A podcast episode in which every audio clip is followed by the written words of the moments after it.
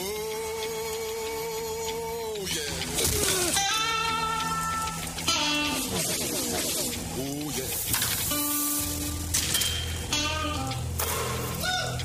Everything, everything, everything gonna be all right this morning. Live from the Delta Media Studios in Upper Lafayette, here is the producer extraordinaire, Hannah Five Names, and your big, bald, beautiful host, Raymond Parks III, better known as RP3.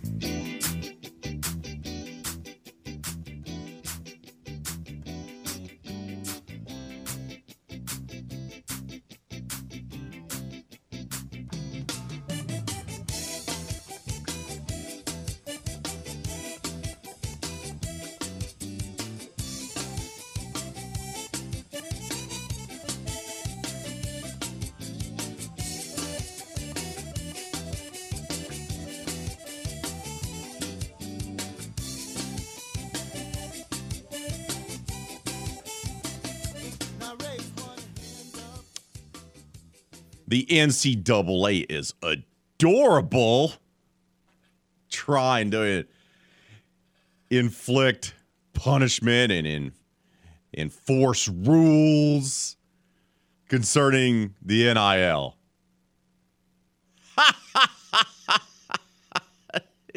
but two years after the fact, now they want to try to enforce guidelines and rules and restrictions. Oh, God bless him. NCAA, don't you ever change. Don't you ever change. Good morning. Welcome to RP3 and Company. I'm your host, the big, bald, and beautiful one, Raymond Parch III, better known as RP3. Of course, joined here in the studios by the producer extraordinaire, a woman filled with vigor, energy, enthusiasm, not at all tired from spending eight hours at a bowling alley, apparently. The one and only Miss Hannah Five Names. I'm not tired at all. Um, I, I can't. You are also a terrible liar, by the way.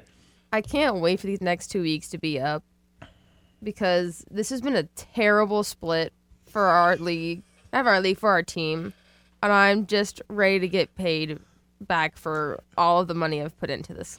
You're you're just ready for the off season. You're Yeah. re- you're ready for the off season. The season's over. Please put us out of our misery. We're not winning the Super Bowl. Can we just get to our last paycheck and go home? Yeah. Like Kenneth was even tried to ask me, he's like, Hey, you wanna do a bowl in the summer? No, I really don't. I am ready for it. It could be August later on. I'm I'm good. I don't need no summer league. It could be August later on, she says. Like I was the only one to have their average for the entire series. We won one point. Uh, we lost by 200 pins the second game. The third game, we we lost by 153 pins.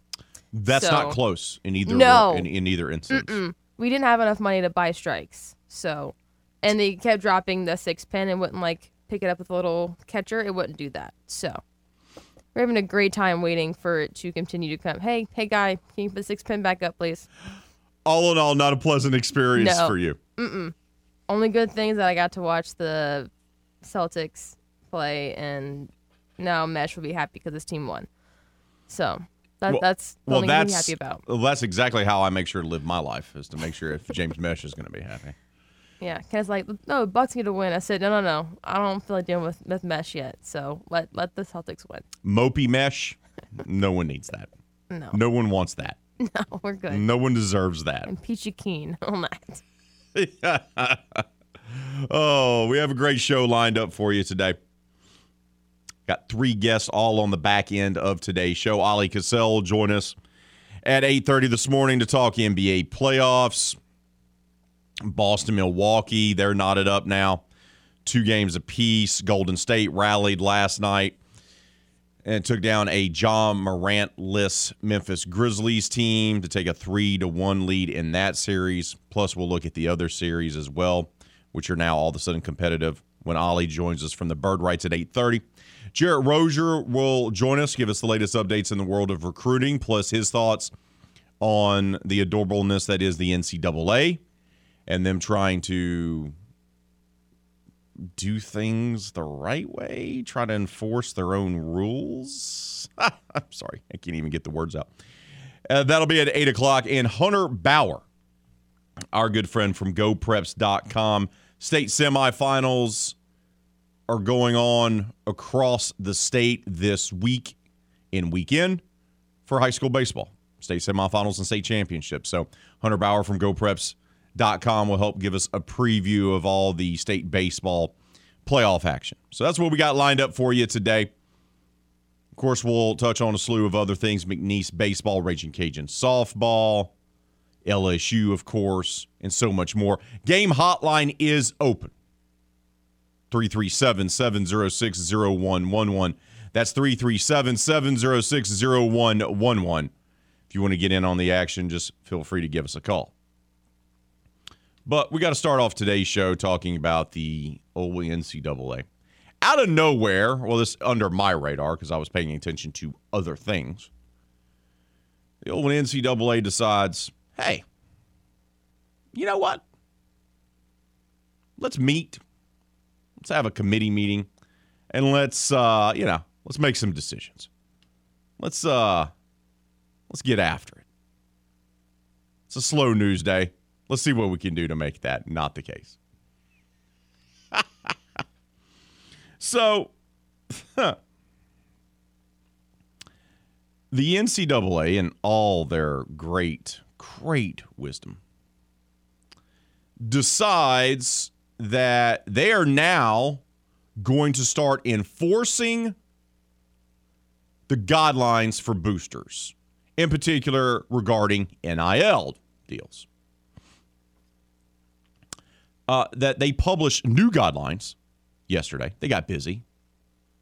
No, they did not use the Notes app to publish said guidelines, even though the Notes app is undefeated. They should have. To want to clarify that boosters, including recently created companies designed to provide athletes at a particular school with endorsement deals, should not have any contact with prospective college athletes their family members, or their representatives.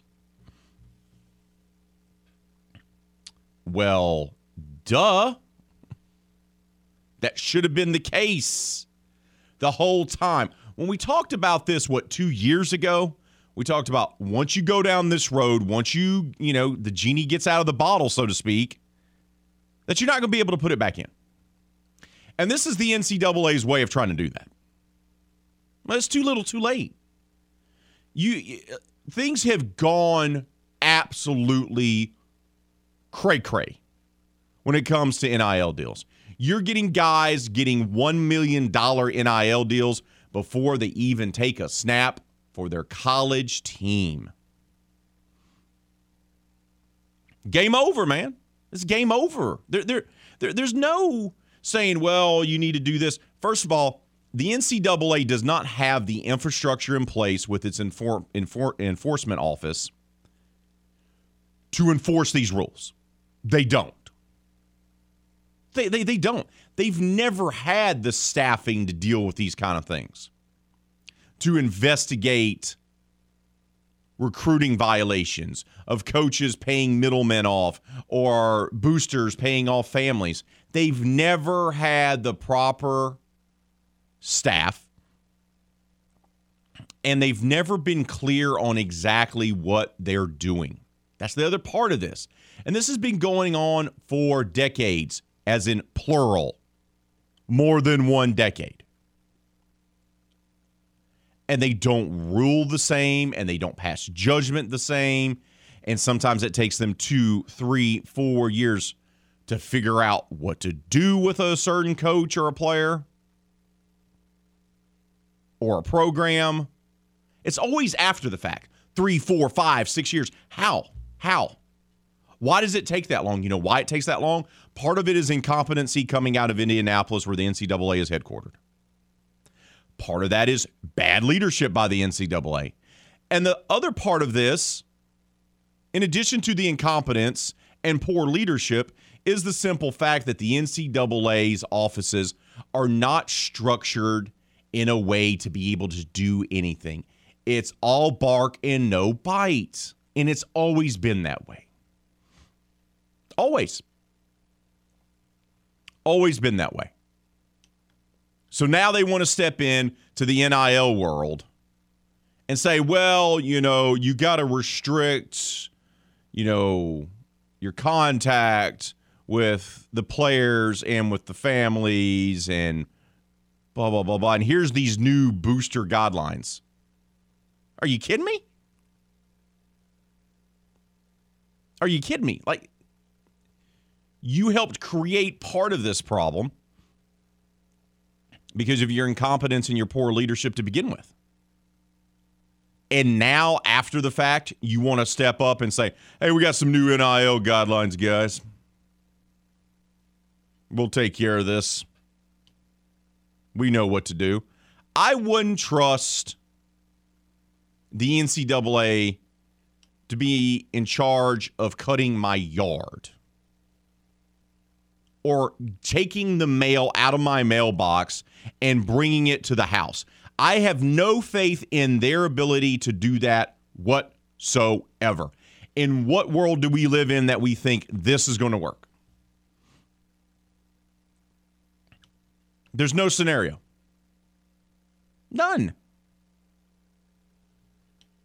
They don't know what they're doing. They don't know how to fix things.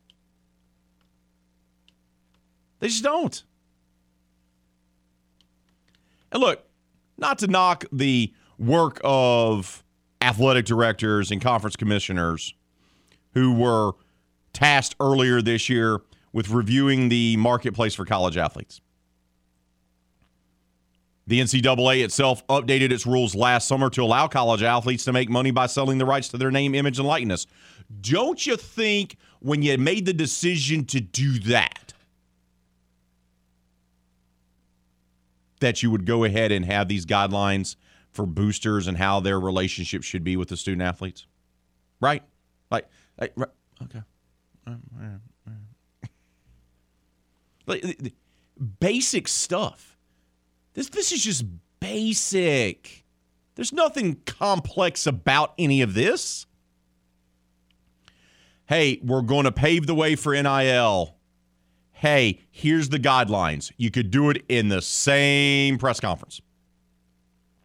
But instead, the NCAA is like, oh, I don't know what's going on. We'll let athletic directors and somebody else give us insight so we can formulate a plan. Unbelievable. And yes, are the concerns about boosters and NIL focused companies, known as collectives, offering money as incentives to attend a particular school? Is that a concern? Sure is. Guess what? Athletes, great athletes, have been receiving money for generations. Eric Dickerson came home one day from high school and there was a new Trans Am in the driveway. Athletes over and over again had duffel bags worth of money in the 70s and early 80s on their doorstep from a random person saying, Hey, would sure be great if you could come to our school. Here's some cash. So, what world do we live in here? Now that it's a concern because it's out in the open, because Gordon McKernan can sit there and have a billboard with LSU stars and do commercials with them? Really? It's actually better now than it was before because now it's out in the open. Member schools received the new guidelines yesterday, saying that boosters or collectives who contact recruits or sign athletes to contracts that are contingent upon a player's attendance at a particular school are breaking NCAA rules. The Division One board of directors said the NCAA could pursue sanctions against anyone who has egregiously violated these rules in the past 10 months since NIL rules were changed. But it's likely to focus more on upcoming in the future. So you're going to try to backlog this now? You're going to try to go after you open Pandora's box. Now you're going to try to go back? Really? Really? These are the morons running college athletics, by the way. Uh, yeah, so, um, yeah, we, we, we need to go backwards. Uh, we could uh, possibly sanction you now by uh, going back to, you know, even though we uh, weren't enforcing the guidelines 10 months ago. Now, now, now, now, now, now, uh, now we're worried. It's a concern now. It's a, it's a, it's egregious. The salaries that these people make are mind blowing. These are people that are supposedly educated. Yet, good old community college guy here talking to you this morning understands things better because you know why? Because I was raised with common sense.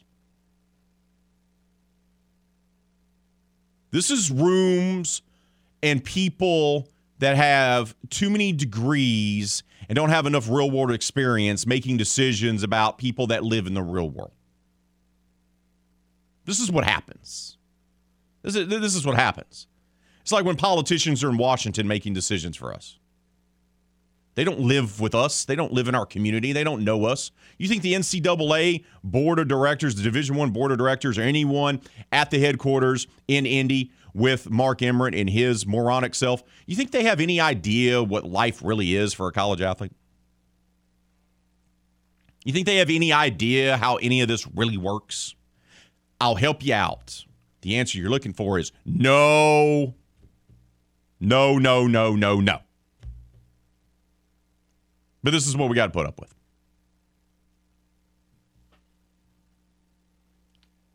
And here's the great thing all this pomp and circumstance, all this stuff posted on social media, all these media reports yesterday, all these guidelines being sent out to all these schools yesterday, right? It's a huge deal. It's a big deal. Look at us. We're trying to take initiative. Look at us. Oh, the is here to save everyone.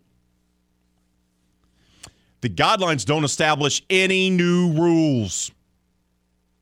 Not a single one is new.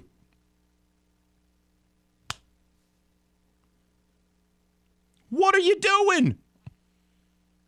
Not a single rule is new, but it's an attempt to clarify the definition of a booster.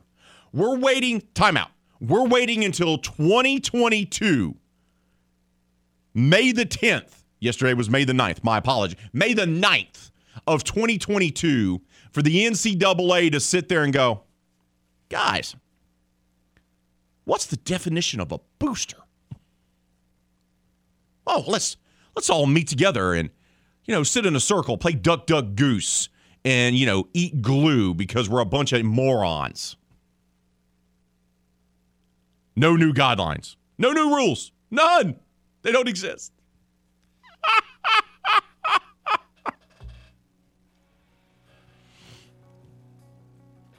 And for all the coaches and the administrators that have called the NCAA to step in in the last month or so to, you know, enforce and interpret rules, shame on you because then you don't understand what you're dealing with and what realm and what multiverse of madness. This is the real new Doctor Strange movie, this right here. The multiverse of madness. And what world do you live in where you think the NCAA can enforce anything that can provide leadership for anything or clarity on anything? Like, come on, man. Let's all be grown ups here. This, the NCAA gets what I call, what my good friend, the great Gazzolo, Jim Gazzolo, would call an RP3 woof. That's what the NCAA gets. A big old healthy dose of woof. It's it's it's all it's all just a PR stunt. We're going to enforce NIL rules. Maybe you should have made that a big deal before you opened up the floodgates for NIL to begin with. Unbelievable. Got to take a timeout. I should not be this worked up on a beautiful Tuesday morning. It's only 622. I'm already worked up. I'll try to calm down. We'll unveil our poll question of the day coming up next. You're listening to the game 1037 Lafayette, 1041 Lake Charles, Southwest Louisiana Sports Station.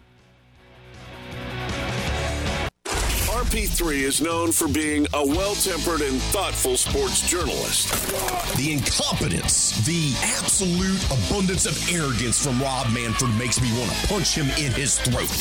Okay, well, we all have our bad days. I'm not kidding. If he was right here in the studio, I would walk up to him and throw him a punch.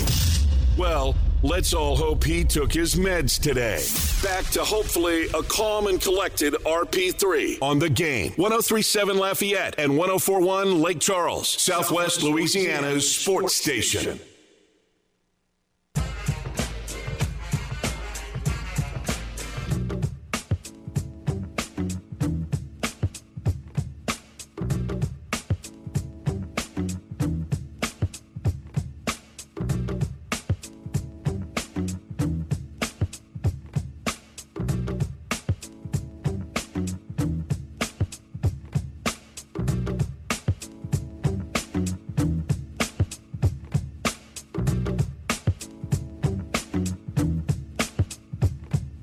Oh, the game 1037 Lafayette 1041 Lake Charles wants to take you out to the ball game with our latest Astros weekend getaway.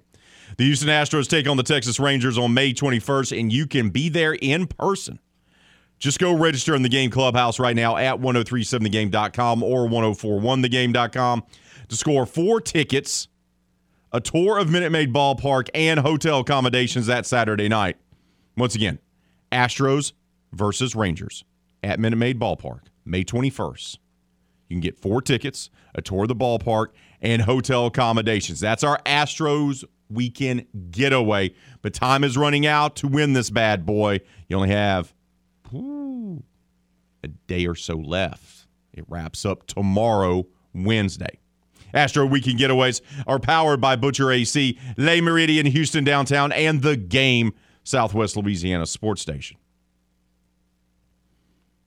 NCAA is trying to enforce its rules when it concerns NIL deals. That's adorable. There is something, though, and I'll give credit. Excuse me. I'll give credit where credit is due. The NCAA says you don't need to have divisions anymore. They, that actually makes sense. They actually got together and they did something that makes sense. Getting rid of divisions makes sense. And here's why. When they first came up with this premise of doing divisions, the SEC was kind of at the forefront of this. It was all about making extra revenue for the conference. There was no point in it, not really. The SEC kind of broke ground on this by having the SEC championship game. And they had it first in Birmingham, then they moved it to Atlanta. It was designed to give your conference another game. You got a big corporate sponsor involved. You got more television revenue. You see how this works. This is why it was done. And then everyone else kind of followed suit, the Big 12 and others. But hell, the Sun Belt just went to divisions not that long ago. Some of the other conferences just went to divisions, the Big Ten in particular. Then they struggled how to name them, which was hilarious. But with conference realignment and everything kind of just swirling around, are divisions even needed anymore? And I would argue no. You could simply do what the Big 12 has been forced to do because they don't have enough teams in their league and take the two teams with the best two records and have them play each other. This would eliminate having what we call Pabon matchups in conference championship games. Let's say a team from one division is undefeated. Oh, that's great. And they're having to take on a three or four loss team in the conference championship game because that team just so happened to win their division. It makes more sense for college football, particularly where college football is right now, to not have to do that. Hey, this team's undefeated. This team has one loss. They're from the same division. They're obviously the two best teams in your conference. They can play each other for the conference championship. And you're not forcing undefeated teams to have to play four lost teams. This also strengthens your ability to be able to get at least one team into the college football playoff, if not more. What looks more impressive? Let's just look at it. What looks more impressive? It comes down to a spot in the college football playoff. There's one spot available. There's this one conference champion over here that won its conference championship game against a team with four losses. This other one over here won its conference championship game by defeating a team with only one loss. And that was higher ranker, higher ranked than the other team. What's going to look better? It's obvious. So this allows you to get the cream of the crop, so to speak, in that regard. This is actually makes sense because the division format for college football is now antiquated. It's it had its use and it was utilized and became a trendsetter, so much so that other conferences went to that formula, divvied up their conferences into divisions, and had conference championship games. And it, and it worked. It made a lot of sense for a lot of reasons. Hell, LSU got itself back into a national championship game because of a conference championship game. After they lost to Arkansas, they beat Tennessee in the SEC championship game, and that was that allowed them to be propelled into a national title game. So they have served their purpose, and they've been a great revenue generator for the conferences. But now with the college football playoff, are they even needed? Are they even needed? And I don't think they are. Conferences are getting so big now as it is and their geographic footprint is becoming so massive that I don't think divisions really matter anymore. This also would allow conferences to put together schedules that feature the best teams. Texas and Oklahoma are coming to the SEC. Instead of having them in a division with LSU, you could mix it up where Oklahoma and Texas play multiple teams from both sides, where we used to be the old divisions. You can have more marquee matchups instead of being forced to have Missouri and Vanderbilt play each other. I'm all about it. I just railed against the NCAA for making terrible decisions and trying to enforce guidelines for NIL deals, which they should have done a long time ago. But this makes sense.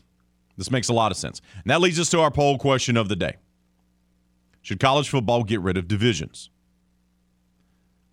Right now, 50% of you say yes, 35% say no, 15% say other. Some of you like to live in the ether. I appreciate that. Ton says, wait, like FBS, FCS, or Power Five, Group of Five, or conferences? So many ways to interpret this. One thing we can't agree on, though NCAA is a joke and not a funny one. JPK, the OD, says this is the NCAA trying to pretend they are still in charge and the adults in the room while chaos ensues all around them, oblivious. Darren says, What's the point? Then you wouldn't get some of the great rivalries you get every year. What would be the best rivalries, though? You don't think the SEC is going to make LSU and Alabama play every year? They sure will. They absolutely will. And then you can play LSU can play Texas and Oklahoma every year. LSU can still play Auburn every year. You can still play Florida every year. Look, the conferences are going to do what's best for the conference. And playing rivalry games is going to be what's best for the conference. And here's the thing all these rivalries Alabama, Auburn, Ohio State, Michigan, all these that are, you know, been existing for, you know, 100 years, uh, they did so before the conferences had divisions. Notre Dame has like five rivals, and they did so while being an independent. College football existed without divisions for generations, and those rivalries thrived. What's to say that that's not going to be the case moving forward? Keep those comments coming on the poll question of the day. Keep those votes coming on the poll question of the day as well. But we got to take a timeout. When we return here on the RP3 in the company, NBA playoffs, some salty good action last night. We'll recap it for you. That's coming up next. We'll also take your phone calls. Game hotlines open 337 706 0111. That's 337 706 0111. You're listening to the game. 1037 Lafayette, 1041 Lake Charles, Southwest Louisiana Sports Station.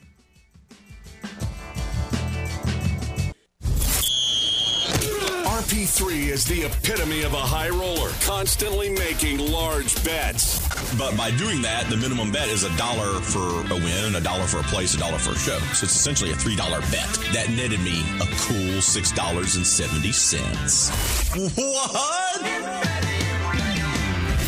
Okay, so he's not a risk taker. He's your best bet for sports talk. 19. Hit me. 20. Hit me. 21. Hit me. 22.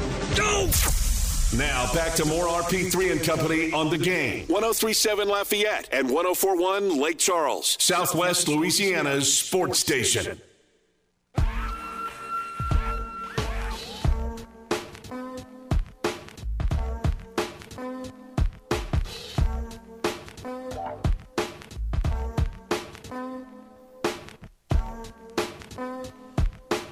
Uh, the Game Clubhouse at 1037thegame.com or 1041thegame.com can help you with your date night blues. That's because once you become a member of our rewards club, you'll have the opportunity to win excellent prizes like a $50 gift certificate to Half Shell Oyster House. That's right, $50 gift certificate to Half Shell Oyster House. Delicious Gulf seafood. Take your lady out, show her a good time. We want to help you make that happen. But you can only win that $50 gift certificate to Half Shell Oyster House by joining the game clubhouse at 1037thegame.com or 1041thegame.com. So go sign up today. It's free to do so. Let's put the NCAA talk on the back burner. Let's talk a little association, shall we? NBA playoffs in full swing, conference semifinals. And let's talk about this Golden State Warriors Grizzlies series, which has been nothing but salt. No Ja Morant last night due to injury. In injury he suffered at the hands of a Golden State player in game three. That's made things even more chippier than it already was. And credit Memphis because they gave Golden State everything they could handle. They were actually leading this game with about six minutes to go, even without their star player, their best player.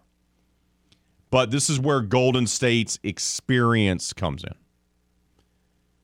This is where their ability to lean on the fact that they've been there and done that. And look, Steve Kerr was not there due to sickness, their head coach, but they've done this before. They've won a lot of games without Steve Kerr because Steve Kerr's had some medical issues. And the Warriors rally late, take the lead, hold on to it for a 101 98 win over the Memphis Grizzlies. They now lead this series three games to one. And of the series when they began, the one I thought would go the longest is going to be the one that's going to end the quickest. It's funny how that works. I thought I didn't anticipate Ja Morant getting injured, but Warriors are now one win away from winning this thing. Will it be a gentleman's sweep? I don't know. Memphis could respond if Ja comes back and wins it.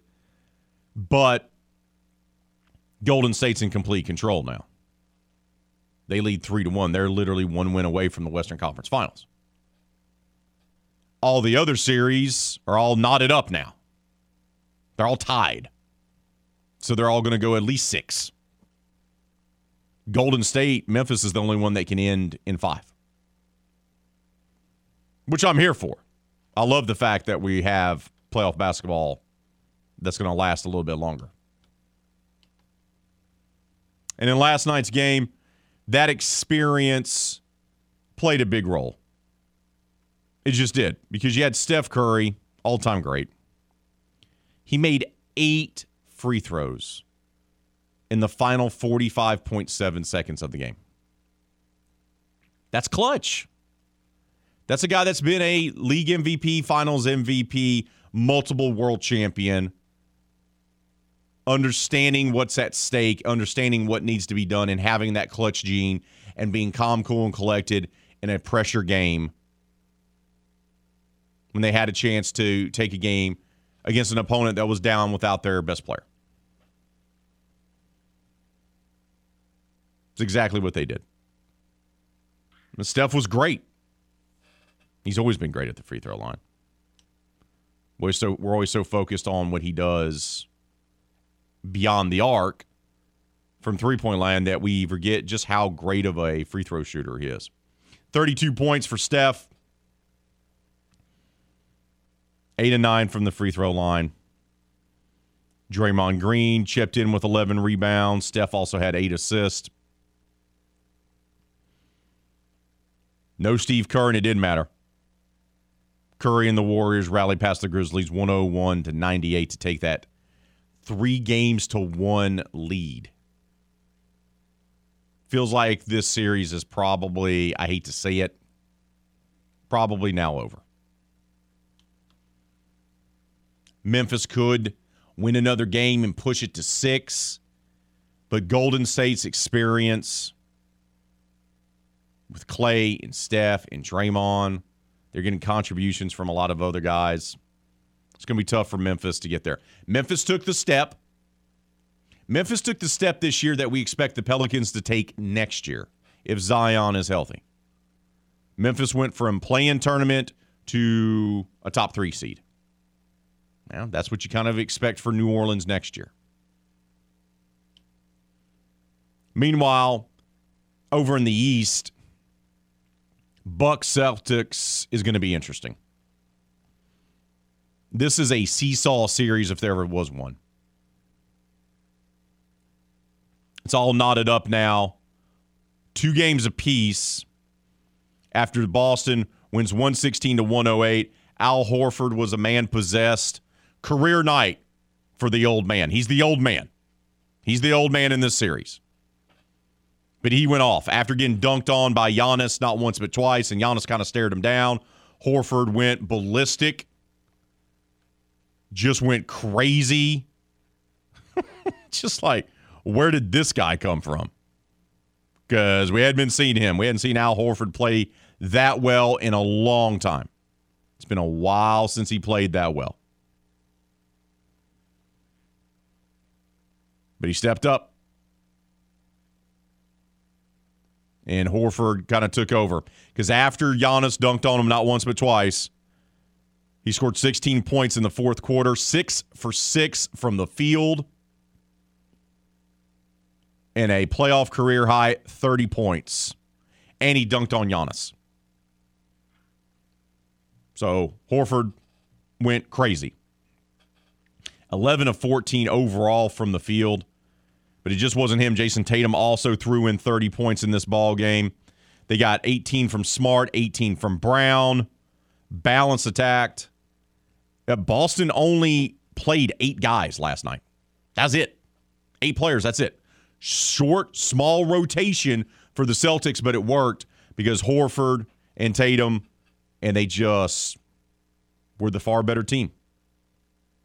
Giannis had 34 in 18.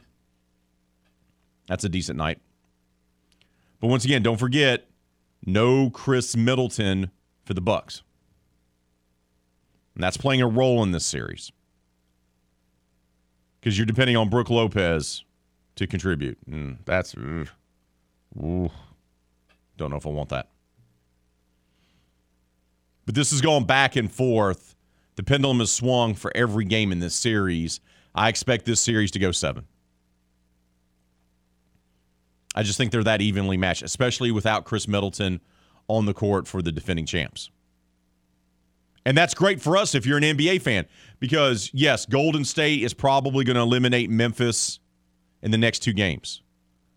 But right now, as it stands this morning, 648 on this lovely Tuesday morning, the Miami Philly series in the East is now tied two games apiece. Milwaukee Boston tied two games apiece. And over in the West, Phoenix is tied two games apiece with Dallas. So we're going to get three of our four series are at least guaranteed to be six game series. And if you're a fan of the association, once again, I don't have a team in the NBA. So I'm down for this. I didn't think these series would go this way. I didn't think James Harden would play well the other night and actually put the 76ers on his back like he did. I didn't think the Mavs would be able to come back from two games down and make a series of it with Phoenix. But here we are, and I'm here for it. Let's go. Let's go. Great, compelling playoff basketball. These matchups are salty. Phoenix, Dallas is getting that way. Milwaukee, Boston's getting chippy.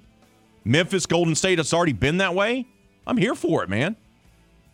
Competitive fire on display? Absolutely. All day long. We got to take a timeout. We'll wrap up hour number one, update the poll question of the day. That's all coming up next, right here on the game. 1037 Lafayette, 1041 Lake Charles, Southwest Louisiana Sports Station.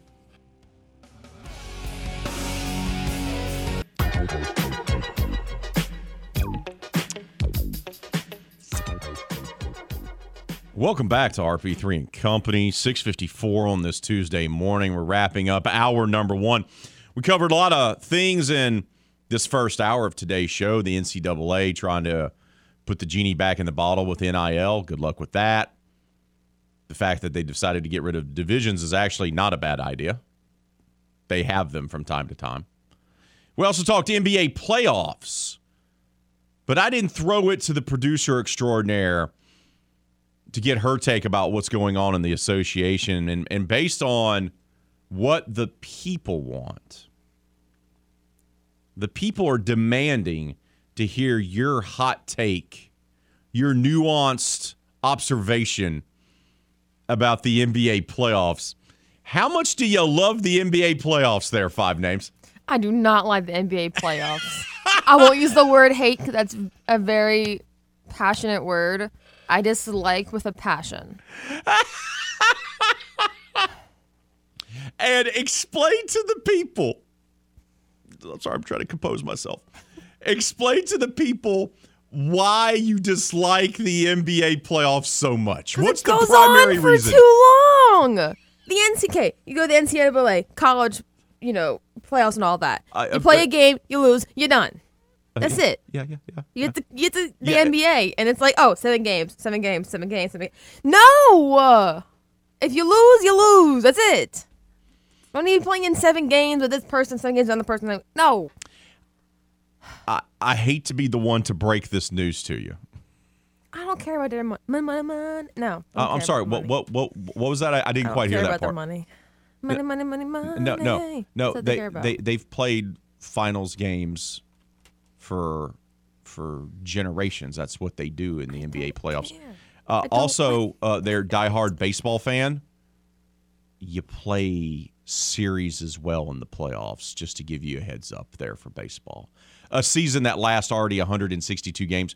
You have seven game playoff series in baseball as well. By the way. I still don't like series that that long. Well, you're gonna have an issue then. I'm just saying. Doesn't matter. You're gonna have an issue. So your your perspective is they should get rid of series altogether in baseball, in the NBA, the whole nine yards. Just get rid of it. Yeah, for the playoffs. The like three game series during like season for like baseball makes sense, but like, no, I don't need seven, three. Uh, well, if your team if your team's really good, you don't need seven games. You just win the best of seven. Right. So you take the you know first team to four, They so you can sweep that. someone four Everyone nothing. always wants to play five and six and seven games. No, Dang those competitors trying to win ball games. gosh, dang it. I just don't like basketball. Oh, there it is. Oh, that's how I- we're going to close out hour listen- number one. I watch it for the fiance because he likes basketball. Five names is spoken. She does not like basketball. Yep. That's going to do it for hour number one. What a way to end the hour. Five names unveiling, you know, revealing her true feelings about basketball that she doesn't care for and doesn't care for series playoff formats as well for Major League Baseball and the NBA. Who who was who was ready for that hot take this morning? No one. No one was. You're welcome, Steve. That's going to do it for hour number 1. You're listening to the game 1037 Lafayette 1041 Lake Charles, Southwest Louisiana Sports Station.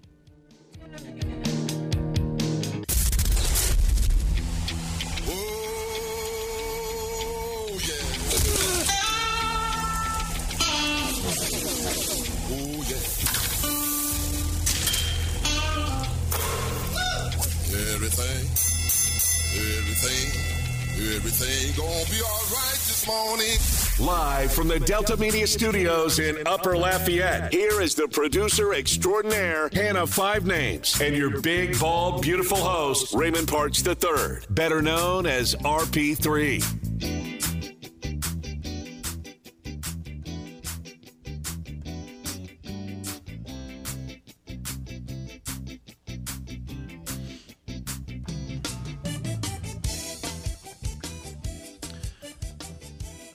Oh, welcome back to RP3 and Company. 703 on this lovely Tuesday morning. We appreciate you making us part of your morning commute, whether that's to work or to school. And you know what? I also appreciate the producer extraordinaire, Hannah Five Names, for being open and honest about her hatred for basketball. That's what happened, in case you weren't listening in hour number one. We covered the NCAA trying to put a lid on NIL with enforcing guidelines concerning boosters. Good luck, you bunch of dummies. We talked about divisions being possibly going away, removed, no longer needed. Are they even needed?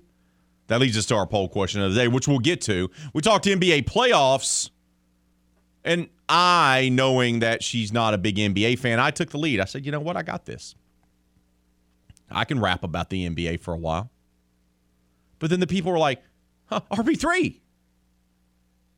We need to know about how Hannah feels about the NBA playoffs. I said, Really? Are you sure? Because I already knew. But she let the cat out of the bag. She hates basketball. She doesn't think that playoffs should last, seven game series should exist in baseball or the NBA. I'm not for sure if she knew that that was the case in Major League Baseball, but now she knows, and I think she regrets becoming a Mariners fan. But you may regret becoming a Mariners fan for a multitude of other reasons. Sorry, that's a teal burn this morning. But you hate the basketball. That's what's uh, that's what's been uncovered. I didn't say I hated basketball. I just like it with a passion. because hate it's a strong word. Oh. Shout out to Steve. Shout out to Steve for making this happen. I was just going to let it go, man. I was just going to say, nah, I'm not. I'm not going to put five names on the spot. But salty Steve, our guy, Steve Flint, one of our guys that listens every morning. We appreciate him for his listenership. Is that a word? I just made it one. Okay. it just, it just became one right now. So, this has led us down a rabbit hole. So, what do you dislike more? NBA playoffs? Or what are some other options that have already been bantied about on social media? Waiting for the NFL draft. Which uh I mean Foot didn't bring up the end of the NFL draft until it was like 14 days before. So that's only two weeks. I have about another month left of the NBA playoffs. So I'm going to have to say the NBA playoffs. But it's very much a tough question to answer of either or. Why do you strongly dislike the round ball so much? It's not the, the ball itself. You don't, you don't talk about, you don't dislike the ball itself. No. So the feelings for the ball are taken care of. Yeah, I'm glad I like we're dribbling. I like doing that in my house. Just kidding, I don't do that. I haven't done that in a little while. Um, but just the length of these games, like it still bugs me that like in college, the women play for quarters, Yes. and then the men play for two halves. But then you get to the NBA, and now the men play for quarters again. Which one do you want? Halves or quarters? I need one or the other. Why do you need everything to be so uni- universal and uniform? Because then it makes my head confused. And no one wants my head confused. that is. I was already confused when they were like, hey, did you not know that, like, softball, you play seven, and men, you play nine? No, I didn't know. Figured they all played nine. Nope. It's different. Yeah, because it's a different sport. Baseball and softball are not the same sport. But the concept is still the Uh, same. the concept, but the dimensions of the field are different. Hit the ball. You're on the bases. The dimensions That's are it. different. How it's played is different. it's just. how did you become? how, how did I not know that secretly you were a 77 year old man trapped inside of a young woman's bob, body? How did I not know that you were the get off my lawn person? Even more so than me. Why, why, why are they different? Why are they different? It should all be the same. It should all I be the like same. Why is it so long? Organization Is is, this- not key in these sports. Why are you? By the way, the the quarters rule is something that that's that was an initiative that's happened in the last ten years Okay. in college. Okay, it was designed to make the game more exciting. I do believe, if I remember right. I'd have I'll, I'll, I'll look it up for you for women's college basketball. But isn't this all really about the fact that you feel like you're wasting your time with your bowling team? I mean, isn't this what it's all about? The fact that you you got stomped yet again last night. There's no playoffs in sight. There's no trophy at the end. You're just done with it. Is that what is really going on here? That the bowling league is going on for too long and that soured you on the NBA? The NBA hasn't done anything to you. The NBA hasn't taken away your Monday nights. The NBA hasn't made you feel bad about your score. You know, they're just out there playing basketball. They're just trying to do their job, trying to entertain people. You're really not angry with the NBA. You're more angry with yourself in your bowling league. Whoa. Why did this become a therapy session? okay. I'm trying to have laryngitis again and turn the mic off. You're welcome. I am not upset. As upset. I mean, yes, does it suck? I don't have a chance to win be part of the fifteen hundred dollar prize fund for being in the top like six teams to play. Yes, it does a little bit. Yes. But do I get to be like paid back to back because like it's payday and then I get paid for bowling and then get payday again? I mean, that to me is epic. That sounds uh, like a fantastic next three weeks for me. But I still don't like the length of the time of the NBA playoffs. That's the hill that you're going to die on. I support Yeah. you. I respect you. I'm waiting for the direct message tweets on Twitter and then Facebook as well. Oh, goodness gracious. Sorry to let anyone down, but it's fine. It's fine. Hey, Yes. NFL schedules are going to be released on Thursday, by the way. That's happening this week. Now, it's already kind of trickled out a little bit because we got the international games, which I hate with every ounce of my body. As much as you dislike, or you, you said, what'd you say, strongly disliked uh, the length of the NBA playoffs, I just strongly dislike. I'll try not to use the word hate as well. Yeah. I'll try to be better.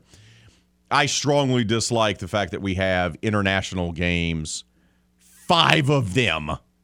Yeah. Oh, woof. But Field Yates, who covers the NFL, uh, tweeted out something. He's an NFL insider for ESPN. That they now know that we have nine NFL games that have been officially announced. Okay. We know we're going to get a Thursday night football game between the Los Angeles Chargers and the Kansas City Chiefs in week two. We know we're going to get Titans at Bills on Monday Night Football as well. We just don't know what week it is. We also know that there's going to be a Vikings at Eagles Monday Night Football game, but we don't know what week it is. And of course, your international games Vikings versus Saints in London, Giants versus Packers in London, Jaguars versus Broncos in London, Seahawks versus Bucks in Munich, and Cardinals versus Rams in Mexico City. And then we know uh, Christmas Day, we're getting the Denver Broncos at the Los Angeles Rams. So we do know that. But the schedules will be released in a couple days. We already know the opponents for every team, right?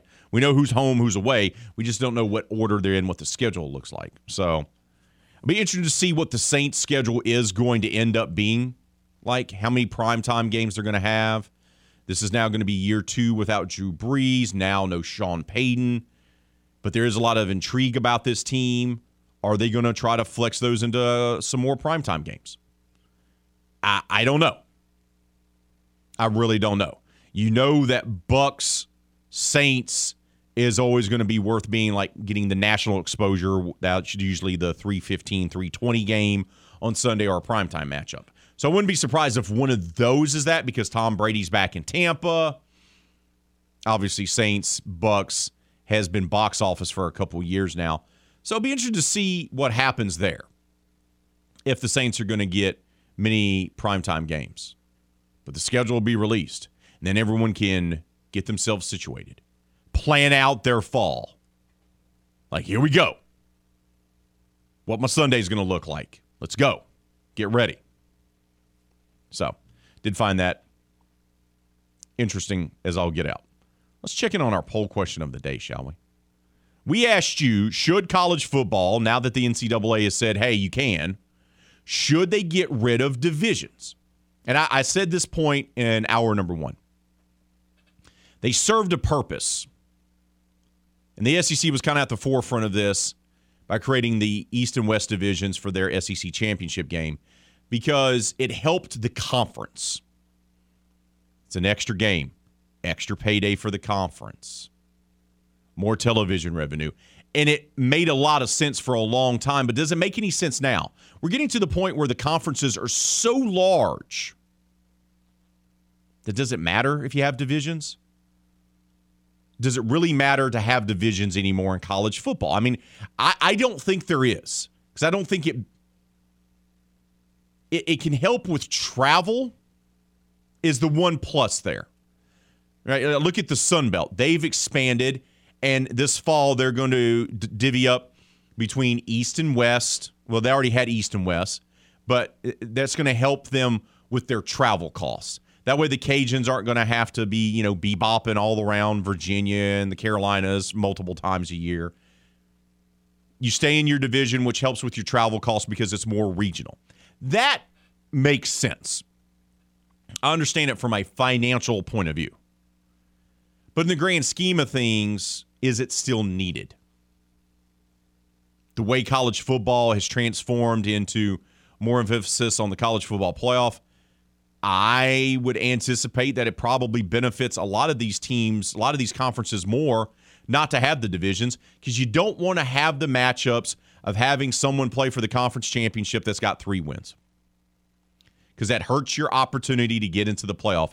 And I can guarantee you, all these commissioners, all these men that lead these Power Five conferences or even these Group of Five conferences, their ultimate goal is to get a team at least one into the college football playoff.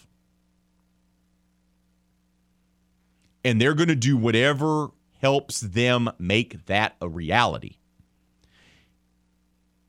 It just so happens that the two best teams in the SEC for the better part of the last five years or so have been Alabama, Georgia. Well, that's great. And you can get two two teams into the playoff, which they've done multiple times. But if you're a conference commissioner, and I know you play to win the games, so don't get me wrong. Let's say you're the Sun Belt. Let's say you're Commissioner Gill. And Coach Des has the Raging Cajuns ranked in the top 25 and they're right there. Like, let's say it's not for the college football playoff, but let's say they get a New Year's Day six bowl game, the biggest bowl game. The Sun Belt is yet to accomplish that. They've yet to get one of those big New Year's Day bowl games, New Year's six games, right? With the big payday and the big television contract, you know, big TV deal? Let's say the Cajuns are ranked, and they're the highest ranked group of five team in the country. And they're right there. And being the highest ranked group of five team just means you get a spot in one of those New Year's six day bowl games. Great, right?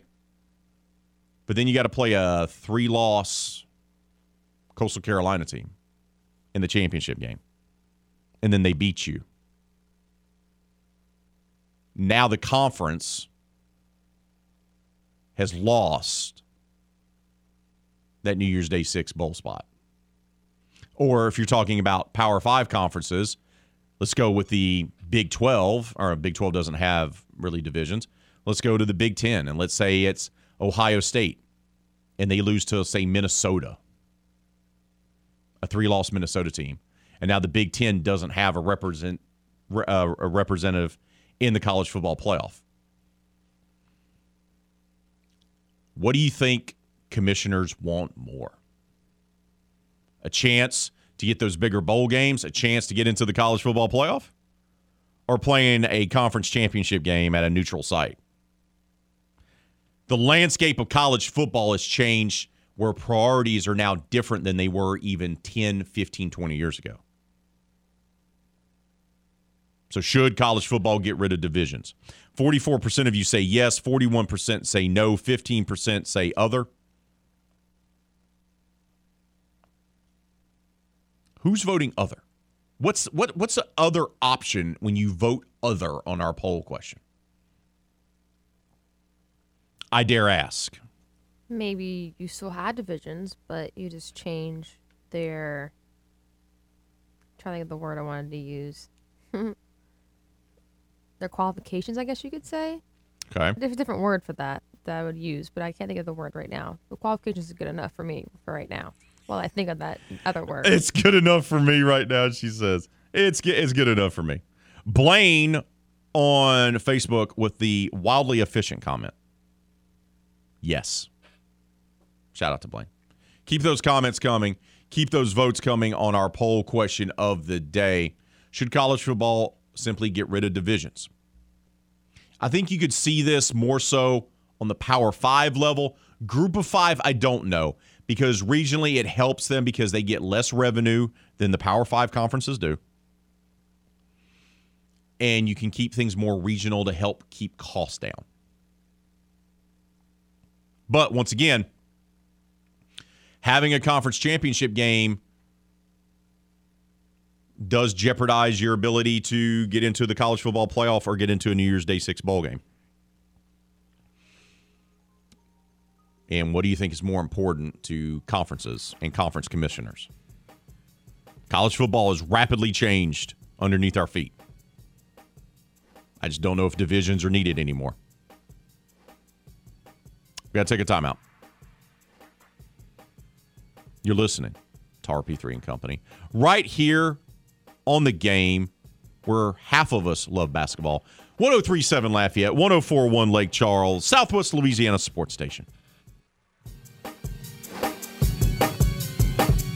We love talking about sports. Yeah. You love listening to sports. Yep.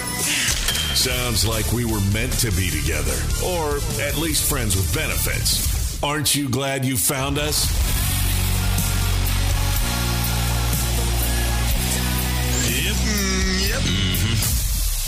Back to more of the game. 1037 Lafayette and 1041 Lake Charles, Southwest Louisiana's sports station.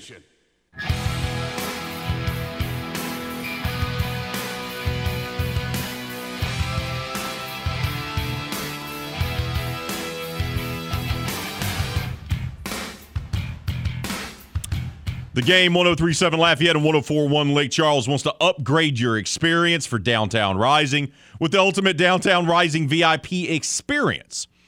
You can score a pair of VIP passes plus a chance to meet the Cold War kids. That's right. You can meet the headliners of this year's Downtown Rising. little meet and greet, get a selfie taken, maybe some autographs, maybe shake their hand, maybe talk to them about their inspiration for their latest record. Doesn't matter what you want to do with that time with that VIP access. We just want to hook you up with VIP passes and a chance to meet the Cold War kids. Simply register in the Game Rewards Club at 1037thegame.com or 1041thegame.com to win VIP passes for Downtown Rising featuring Cold War kids on Saturday, June the 4th. It's the ultimate downtown rising VIP experience and is presented by Social Entertainment, Radar Solutions, Louisiana Raging Cajuns, and The Game, Southwest Louisiana Sports Station. Let's talk a little McNeese baseball, Raging Cajun softball while we have a few minutes here before we bring on our good friend Hunter Bauer from GoPreps.com to help preview the state semifinals for high school baseball. McNeese salvaged their weekend. They won on senior day in a big way to avoid being swept by Northwestern State. And that victory alone helped keep them tied for first place in the Southland Conference baseball standings. Now, that doesn't mean that they're a lock here to win the regular season title and get the one seed for the conference tournament. They're tied atop the standings, and then they have four other teams that are one game below them in the standings. So, right now, heading into the final weekend of the Southland Conference regular season, legitimately, there are six different teams that can win the regular season championship and earn the number one seed. And it's just not the one seed that's important here as well. Also, getting maybe that two seed could help you in a long way to be able to win the conference tournament. Justin Hill talked to the media yesterday following the weekend series against Northwestern State and looked ahead. Only thing left on the schedule Houston Baptist, the team they began conference play against earlier this season, a team that came into the Joe and beat them and took that series. Well, they have to go to Houston and hopefully they'll be able to return the favor. And the skipper of the Cowboys talked about what his team's focus is going into this final week of the regular season. I would say the all that happens by trying to win on Thursday. I think that's the focus. The focus because we can't do anything until Thursday. The focus is having a good day today, checking on guys after being having a grinder of a week. You know, we had the tough one on Friday, long game on on on Saturday, really hot day on Sunday, obviously an emotional day with senior day and families and all those kind of things. When you have the have those kind of things, you just want to hope they get a good night's sleep. Let's get in here, let's get some work. We got some guys throwing some bullpens right now that we'll step in, kind of watch a little bit to get them ready for, for when you know who's needed next. You know, because you never know what's what's going to be needed, and uh, and then obviously a practice here on Thursday. Go over to travel to HBU on um, Wednesday, and all the preparations for that one game this team and this league has truly evolved since the beginning of the season. And Hill spoke on how much his team has changed and evolved as the season's progressed and how much the conference itself has done so as well. Yeah, I think I think we're a completely different team. You know, whether it be we we had just gotten Josh Leslie back from from the hamate bone surgery. Um, we had just kind of started with Cade Hunter, you know, kind of taking over where Trey Trey Obregon was from a DH, and uh, you know we were trying to still figure out who we were from a pitching standpoint. And they they came in, they played well, they got us two out of three opening weekend. So uh, yeah, I think we're a lot different team, but I'm I'm fairly certain that they're a lot of lot different team too. Um, you know, there's one game separating a lot of us. I mean, I know we're tied with Southeastern, and so it, it kind of goes back to just a lot of parity within the league and a lot of competition. And come down to this point more than just games, it's coming down to individual. What is going to be the pitching game plan for the weekend? How's he going to set his rotation? Because look, if they can go into Houston and take two of three, they're going to have a legit chance of winning the regular season championship, getting that one seed. They would obviously love a sweep, but just ending the regular season with a series victory would go a long way for their chances to make a run in the Southland Conference tournament. And this is what the skipper had to say. Yeah, so game one will be Rogers, and game two will be Chance Stone, and we will see what we need to do in game three. So, whatever we feel like is best to go, and based off availability, and what needs to be done uh, will be game three. But I, I, think that's the right way to go. You know, you certainly would hope to get more than four innings out of your starters, you know, this late in the year, but maybe that comes back to help them out. Short week and then maybe not having their pitch count as high. Uh, we'll try to hopefully see the positive. He's keeping things flexible in game three because they're going to pay attention to what the other series are doing as well. Because that's going to determine how the standings are. If it's a if there's a possibility that they take the first two games in this series, and it doesn't matter what happens in game three, that's going to adjust what they do in their approach to game three. So they're leaving that ability to have some flexibility. Once again, McNeese wraps up their regular season on the road at HBU. Their softball program, number one seed in the Southland Conference tournament, they open up play tomorrow. They earned one of the buys, and they'll open up Southland Conference tournament play. The, the softball program does tomorrow. Big day for them yesterday as they were able to take home multiple awards for the, the Southland Conference. They got the pitcher of the year, they got the newcomer of the year, and they got the coach of the year. McNeese softball team placed eight on the All Southland Conference teams. Ashley Vallejo was named pitcher of the year. Outfielder and former Louisiana Raging Cajun Kendall Talley was named the newcomer of the year. And James Landreneau, who we had on the show yesterday, was named the Southland Coach of the Year. Speaking of those Raging Cajuns, they're gearing up for the Sun Belt Conference tournament. They were the one seed. They won the regular season championship as well. They cleaned up on the postseason honors as well. The Raging Cajuns did, as they placed nine on all Sun Belt teams. That was announced yesterday. Melissa Mayeux was named the Conference Player of the Year in the Sun Belt Conference, and Jordan Campbell was named Newcomer of the Year. And look, the Raging Cajuns, even if they win the Sun Belt Conference tournament, they're not going to be able to host a regional, but they could improve their standing and get into a better regional, more than likely as a two seed. And Coach Gerry Glasgow was asked, you know, what's his approach going to be for the conference tournament? Is he going to treat it like he does, like they've done their weekend series? What's going to be the game plan for pitching in the Sun Belt Conference tournament in Mobile this week? Yeah, that's. I think the reason Justin did that this weekend is because he wants to be able to interchange. If we try to always keep the momentum in our dugout, and uh, any loss of momentum in the circle, he'll switch. Because uh, I know he's got complete confidence in all three arms and all three pitchers. I think he feels like on any given day they're they're pretty, you know, they're a pretty equal bunch, and they're they're all dominant at certain times when they're really on, they're more dominant. And I think he'll just try to keep finding the one that's most dominant as we go through the week. And look, Glasgow was straight up asked, you know, what is the goal? What are you guys trying to get done? Once again, they don't have to win their conference tournament to get into an NCAA regional. They don't. Their RPI is good enough. They're a good enough program that they're going to get into an NCAA regional, no matter if they get an early exit in Mobile this coming week. So, what are they trying to get done?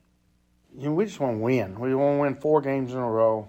We want to keep getting better as a ball club. We want to stay healthy. If we can go in this tournament and go four and over four and one, uh, I don't want to get a loser bracket real early and have to end up playing five or six games. But if we can come out of this thing four and one or five and one, we should maintain our RPI, and I think we'll have a lot of experience and confidence going into the conference tournament any way we can come out of the thing as long as we get to the, win- the championship game. If we're going to lose a game and we lose the championship, that might put you in a really good position going into the regional. And if we can come out of the conference tournament with the wins, then we're on a really good winning streak, and obviously we're playing well. And obviously we'll see some really good pitching and really good arms. So I think the Sun Belt's going to give us really, really, really good competition. And either way, it'll make us a better ball club. The biggest competition for the Cajuns in the tournament this week is going to be South Alabama. They're the host team, but also the two seed. So we'll see if we'll get that title game matchup between the Cajuns and the Jaguars. But conference tournaments for softball are this week SEC, Sun Belt, and Southland Conference, while baseball teams wrap up their regular seasons this week and the following week. We got to take a timeout. When we return here on RP3 and Company, Hunter Bauer, our buddy from GoPreps.com, will join us. We're going to look at the state high school tournaments, semifinal action on tap this week. We'll break it all down with Hunter. That's coming up next, right here on the game 1037 Lafayette, 1041 Lake Charles, Southwest Louisiana Sports Station. Want to join in the discussion with RP3? Then just give us a call on the hotline You know the number. Two, four, niner, er, five, six, seven, eight. I can't hear you. You're trailing off. And did I catch a niner in there? Were you calling from a walkie-talkie? No need to be embarrassed. Just call us at 337 706 0111. Back to more RP3 and Company on the game. 1037 Lafayette and 1041 Lake Charles, Southwest Louisiana's sports station.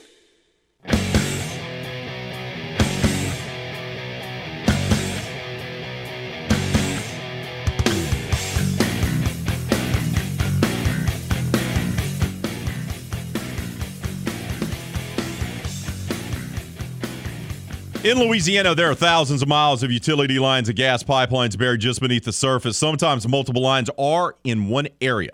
So, look, if you are a contractor that you've hired is digging a hole to put in a new fence, a pool, or for any other reason, even if it's just minor landscaping, you run the risk of hitting an underground line by digging only a few inches. What happens then? Maybe only knock the power out for your entire neighborhood, but sometimes there's an explosion with injuries and even death. It happens every single year, and there's a very simple way to avoid it. Before you dig, call 811. Call 811 two days before you dig. Tell the operator your address, and someone's going to come out and mark the location of buried lines so you or your contractor can avoid them. It's simple, it's free of charge, and it's the law. Louisiana 811 operates 811 as a public service and to promote public safety. Louisiana 811 and the game 1037 Lafayette and 1041 Lake Charles remind you call 811 and know what's below before you dig high school baseball state tournament action begins this week. Semifinals and then championship rounds this weekend. And that'll put the book on spring sports here in the state of Louisiana, as the state track meet was last weekend, and the weekend before that was the state softball tournament. Baseball is going to wrap us up. And to give us a preview of the state baseball tournaments is the editor in chief of GoPreps.com. Our good friend, the one and only Hunter Bauer. Hunter, good morning to you, brother. How are you, my friend? Good morning, Raymond. How are y'all this morning? I'm doing good, bud. I'm doing good. I want to get right into the action, and I want to start off with Class 5A because obviously a team in your neck of the woods gets upset by St. Amant. They come in there and take down the top seed Barbe two games to one in the quarterfinals to punch their ticket. They're the eight seed. They're going to be taking on number four seed Sulphur in one semifinal in Class 5A. The other one features Dutchtown taking on West Monroe, a 3 2 matchup. Who do you like to advance on to the state championship round in Class 5A? Yeah, you know, I think uh, Barbe was everybody's choice uh, to, to, to take home the state title this year, and that kind of got upset this weekend. But I tell you what, uh, a lot of good competition in Class 5A this this year. Uh, you know, you've got from Dutchtown to West Monroe, Sulphur, St. Amant. Uh, you know, I, I think it's up for anybody. In fact, I was looking last night. Neither one of these teams have won a state title since 1999 or 2004. I'm sorry. Dutchtown and St. Amant won in 2004. West Monroe in '99. Sulphur's never won a state title. So somebody, some new blood is going to win a state title this year. I think you know St. Amant's got the best chance, but West Monroe's got really good pitching uh, as a team. I think they're throwing 199 ERA right now. So uh, you know, just overall, there's a lot of good talent. Uh, but you never want to count out the hometown boys. Sulphur's, you know, they've been playing really good as of late, uh, but they're got to go up against a tough Dutchtown team that's been on fire as well. But uh, look for St. Amant. I mean, they they took down the Giants uh, they got a lot of momentum behind them. You never know; they may come out the champions. Speaking of giant slayers, let's go to 4A because on one end of the bracket, North Vermilion is your one seed. It's one of the uh, it's the only uh, team from Acadiana or one of the only few teams from our neck of the woods that's even in the semifinals. And North Vermilion's the one seed. They're taking on the five seed North DeSoto in one semifinal. But you look on the other end of that bracket, you got a 6-15 matchup. South Terrebonne took out the two seed Neville in the second round of the playoffs, and they're all the way in the semifinals. How do you like this? Uh, how do you like these semifinals to to work out, Hunter? Well, North Vermilion, you know, I think they're the the odds-on favorite to win. You know, they're winners of 15 straight, two state titles, one last year. Uh, you know, they only lost two starters from last year. They had five seniors returning in the junior class at 15, so it's kind of you know, kind of hard to count them out. But I tell you what, that 6-15 match on the other side of the bracket. That's going to be interesting to see how that plays out. South Terrebonne, you know, never have they've never been uh, uh, to Sulphur. They've never won a state title. Again, they've got a lot of momentum uh, behind them as well. Uh, took down Neville, took down a good South Lafourche team over in their area uh, this past weekend in a hard fought series. Um, you know, you want to give North Vermilion the uh, the the nod here, uh, but again, you never know. Once you get to Sulphur, things happen, and uh, it's going to be interesting to see. Uh, but look for, uh, I, I'd say look for North Vermilion to repeat this year. It's going to be hard to beat them, especially with the arms they got uh, on their side of the bracket. In 3A, Hunter, it's nothing but chalk, right? All four of the top seeds advance. In one semifinal matchup, we're going to have Berwick, the one seed, taking on the four seed Sterlington. And then the other matchup is Lutcher, the three seed, taking on uh, Iota, the two seed, uh, in the semifinals. Uh, all, once again, it's all chalk in that bracket. How do you like that kind of uh, ending up there? What, what, what do you think the title game is going to be?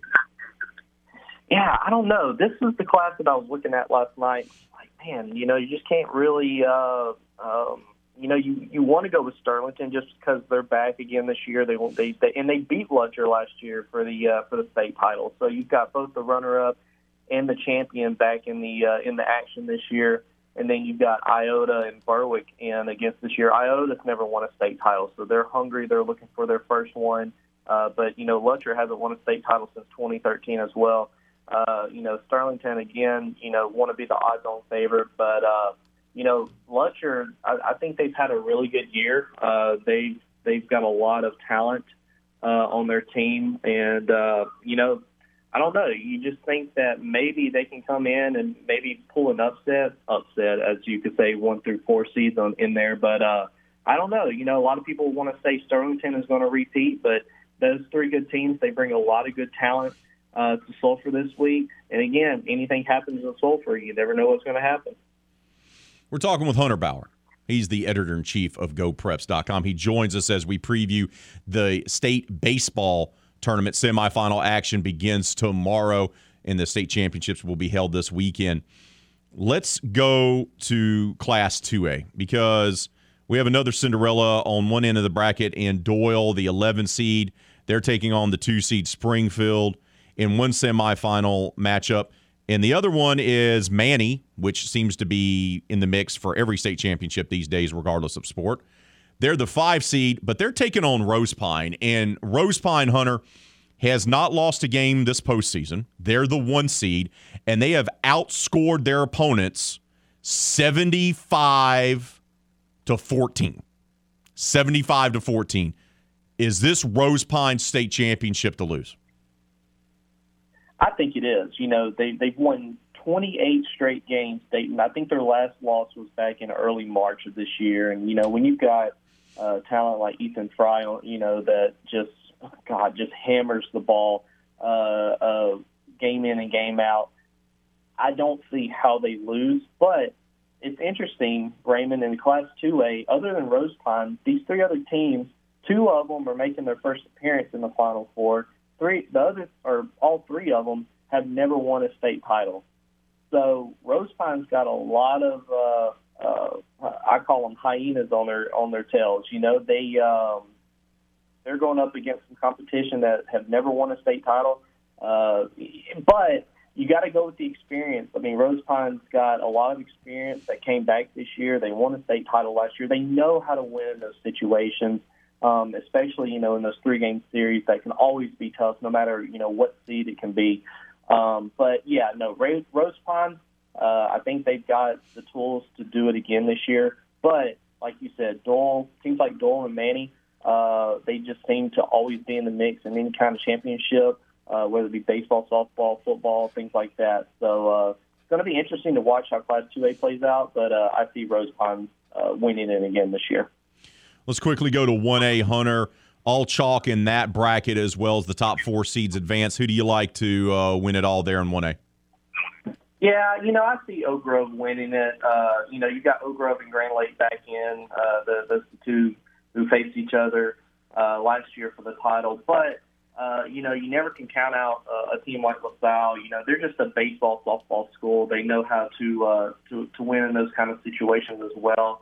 Uh, but you know, Oak Grove, they just you know they're just so good, and they've always got athletes. Whether again, whether it's football or baseball or track or whatever, they just know how to win up there in Northeast Louisiana. So I just see Oak Grove uh, coming back, and uh, I think there's going to be a lot of repeats this year, Raymond. All right, let's go to the select side because they're not playing in Sulphur; they're playing over in Hammond. And let's start with Division One. Catholic Baton Rouge is your one seed. They're taking on Jesuit in one semifinal. The other one features John Curtis versus Brother Martin in a three-two matchup. Who do you like to win Division One? Yeah, you know, I think you know Catholic's got the uh, you know everybody's attention, but Jesuit, who's won 21 state titles uh, in their history, so uh, and they won last year, so you always got to keep an eye on them. But I tell you what, keep an eye on John Curtis. They they've kind of been below the radar this year uh, you know, which is weird for a, a baseball school like that. So, uh, you know, they have a lot of quality talent. Um, they got a lot of four-year starters uh, that are competing on their uh, on their team this year. Uh, had a hard-fought series against Rummel this past weekend, uh, but nonetheless, I think they're gonna. Uh, it's going to be a good series uh, between all these four schools, and uh, but I don't know. I think it's going to be between Catholic and Jesuit if I had to pick somebody on the spot. Division two, St. Louis Catholic is the two seed. They're the highest seed remaining in the Final Four there. Do you like their chances of winning the state championship in D2? Yeah, I do. You know, again, a lot of good talent uh, in this bracket as well, and a lot of familiar faces. But you know, again, University Lab, Vandebilt, uh, you know they haven't uh, they haven't won a state title. Vandebilt hasn't won a state title or hasn't been in a state title game since 1996. So you know they're hungry as well. Uh, but you know I think St. Louis is is really good this year, and uh, they're going to do well. I think they're going to have a, a shot to uh, to repeat uh, again this year. Division three Notre Dame they could join their softball uh, uh, classmates in winning a state championship, but they have to take down St. Charles first, and then of course St. Thomas Aquinas awaits. They are the one seed. How do you like Division three uh, panning out? Yeah, it just seems like no matter what happens, Notre Dame and St. Charles always get paired up in a in a semifinal or state title match. It's just uh, just seems like they're always put together. But yeah, you know, again, Notre Dame won last year, and I think it I think it was against St. Charles. If I had to, I think I remember right. But uh, anyways, you know, St. Thomas Aquinas, four, winners of 14 straight. St. Charles has won 12 straight uh, on their journey to, uh, to to Hammond, and uh, you know, if they can get past their their um, if they can get into the state title game, either one of them, I think they're going to have the shot to win it. But uh, never count out Notre Dame.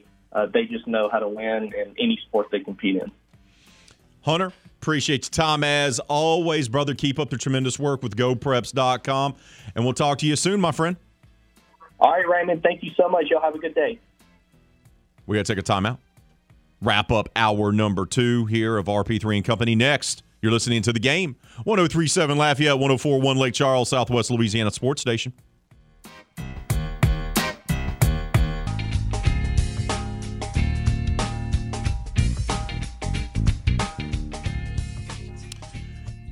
Poll question of the day. The NCAA has paved the way for conferences if they want to get rid of divisions that they can.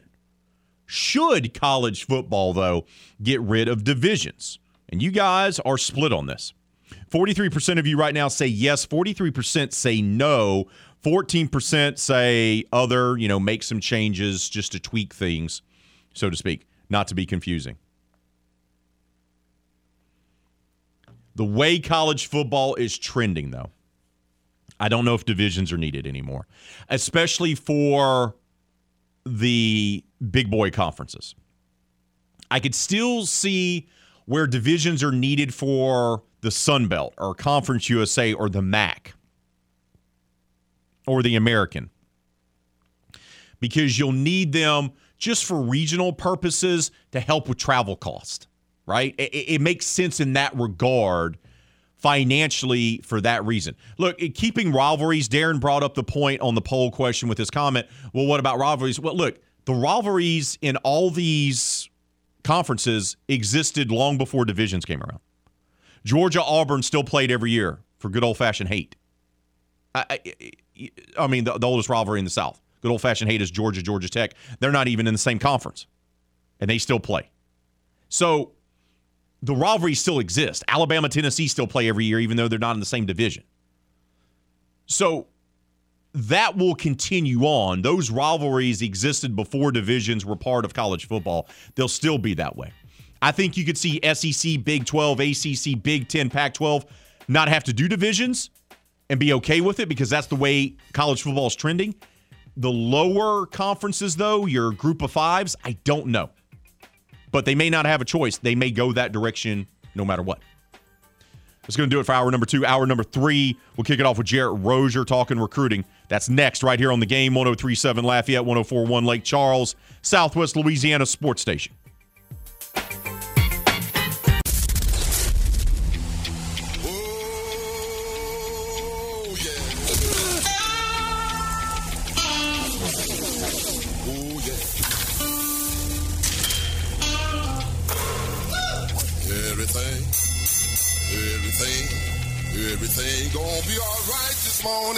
Live from the Delta Media Studios in Upper Lafayette, here is the producer extraordinaire, Hannah Five Names, and your big, bald, beautiful host, Raymond Parks III, better known as RP3.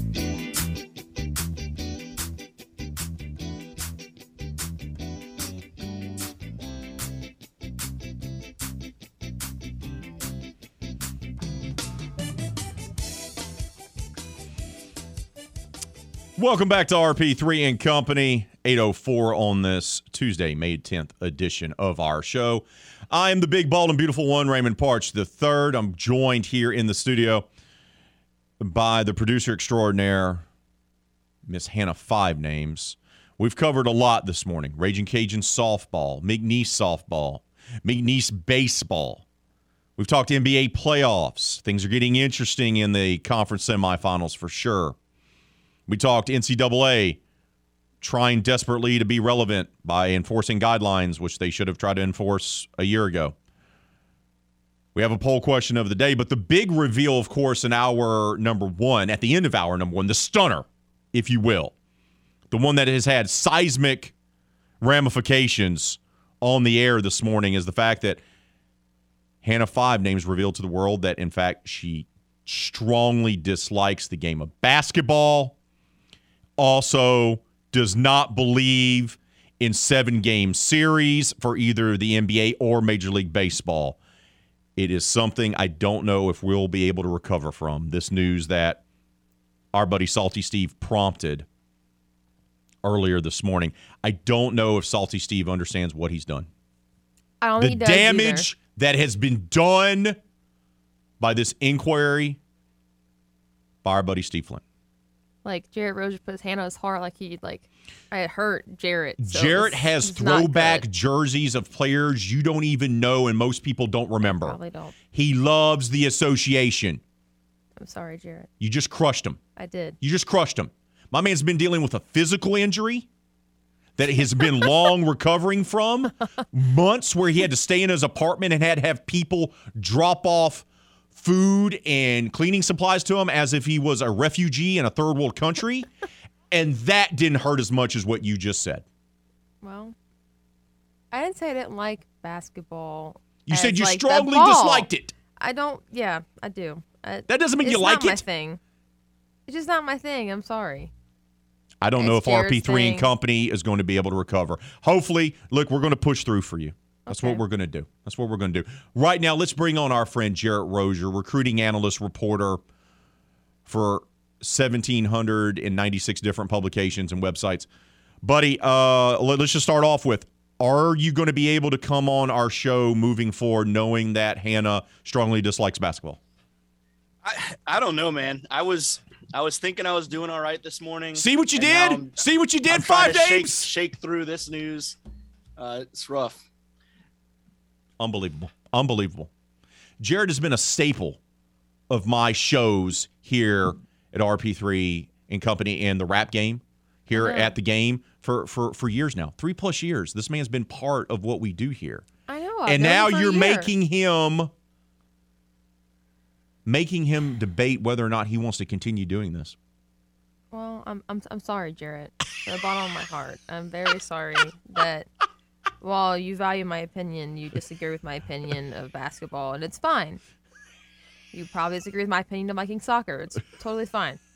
We'll no, I'm. I'm good with soccer. See? Um, yeah. I, See? I See? Just, We'll get through this Supportive. basketball was my my, my sport growing Take up. for take sure. notes. And Take notes. Five names. He's supportive of your sport. You're not supportive of his. So take some notes. Okay. I don't like it, but I will support anyone who does like it. It's enough of you right now. I'm sorry. And look, and look, if there was a time to try and get excited about NBA basketball in Louisiana, you know, we're at that juncture, I think, where you can kind of latch on to this young Pels team that I think is going to be good for the, the next few years at least. We just need to get Louis Prejean involved somehow and, and Oh, get yeah. her and, and, and, and have her be mentored by a- the, the former producer extraordinaire, Louis Prejean. All right, bud, let's get right to it. The NCAA makes this big hoopla yesterday that they're now are going to decide to start enforcing their guidelines when it comes to boosters because NIL has gotten out of control. Uh, this is all lip service, right? Because why not enforce the guidelines when you cleared the path for NIL to begin with a year ago? Yeah, they they have not done a good job handling any of this transition and I I was talking to someone last week about the fact that a lot of people seem to be frustrated with where college athletics is now and it always seems to come back to fans lashing out about the player side of things. And I I I I look at it and say how did we get here from the organizational institutional side of things? And the NCAA saw this coming. We all saw that there were going to be changes made and that that players were going to have some ability to capitalize on their name image and likeness and instead of trying to work and get ahead of it and put some guardrails in place the NCAA kind of seemed to stick its head in the sand for years until the the floodgates of NIL opened last summer and no one knew what the heck was going on. I was asking athletes, their parents, college coaches and administrators what some of the ramifications were going to be and the handle on it was at best loose. There was there were more questions than answers. And so now those floodgates are open and there's a lot of money flying around, a lot of money being offered to student athletes before they they sign to try and entice them to head one direction or another school wise, uh, which was not supposed to be the intention um, per se. And it's it's all been very visible uh, to a point where the average fan kind of sees it playing out in, some headlines around the country. And so I understand some of the frustration there. And now the NCAA is trying to play catch up where it should have been working ahead on things uh, for the past few years. And I don't really know where it goes. I, I, I don't know how much I took from yesterday's headlines to think that there was anything, um, you know, specific and that I, I had all that much faith in to see how it played out. But, you know, we'll see. I think it's it's all been a work in progress, and and right now I don't know that we've solved a lot so much as just started to try to take steps to towards some some management of all of this uh, that will continue to be a work in progress for the years to come. And here's the other thing. Uh, I I'm pretty sure you agree with me. Well, you have no faith that they're going to be able to do anything. I mean, because they're not consistent in their discipline, they're not consistent in their enforcement of rules to begin with. They're a train wreck, Yeah. and they always screw it up. So I, I just don't know if that's even a, a possibility moving forward. We're talking with Jarrett Rozier, recruiting analyst, reporter. He joins us here on RP3 and Company. Um, let's let's talk about uh, the biggest transfer additions yet for both LSU men and women's basketball teams. Yeah, huge additions for the LSU teams late last week, and both. You know, we've talked about maybe not every week, but more weeks than not this spring, and, and some of the work that Kim Mulkey going into her second year, and uh, Coach Mc, Matt McMahon with the LSU men's program going into, you know, at this point midway through his second month, maybe uh, the work that they've done. But I don't think any of the additions, at least transfer portal wise, are even arguably as big as the ones late last week. KJ Williams, the Ohio Valley Conference Player of the Year from Murray State, decides to transfer and, and stick with McMahon and uh, you know a couple of his teammates, a couple of former Murray State staffers. He's a guy that averaged 18 points, 8.4 rebounds, uh, almost a block a blocked shot this past year. Was a a four year standout for the Racers. And I had people from North Carolina hitting me up last week and asking, "Hey, what's going on with KJ Williams? Do you know if he's going to LSU?" Because they they were hearing that the Tar Heels were feeling well positioned to land him, and that kind of gives you a sense of how uh, sought after KJ was on the the transfer portal market. He was one of the the top players out there nationally, and had a team that was in the national championship uh, just you know a month ago, a little over a month ago and I think is well positioned for the future. One of the the blue bloods of of college basketball, and instead, with everything that's gone on here at LSU, uh, KJ Williams decides that he's going to stick with Matt McMahon and company and, and trust the opportunity that is there to finish off his college career in purple and gold. Gives them a huge post presence uh, around all those guards that we've talked about throughout this spring. And I think very quickly, with the addition of him and those two high school signees that we talked about a week or so ago, that suddenly this goes from a team that is was looking to be likely one of the bottom SEC teams, but have a chance to compete and make some games interesting to now, you know, can they be a pretty competitive middle of the pack or even better, surprising SEC men's basketball team?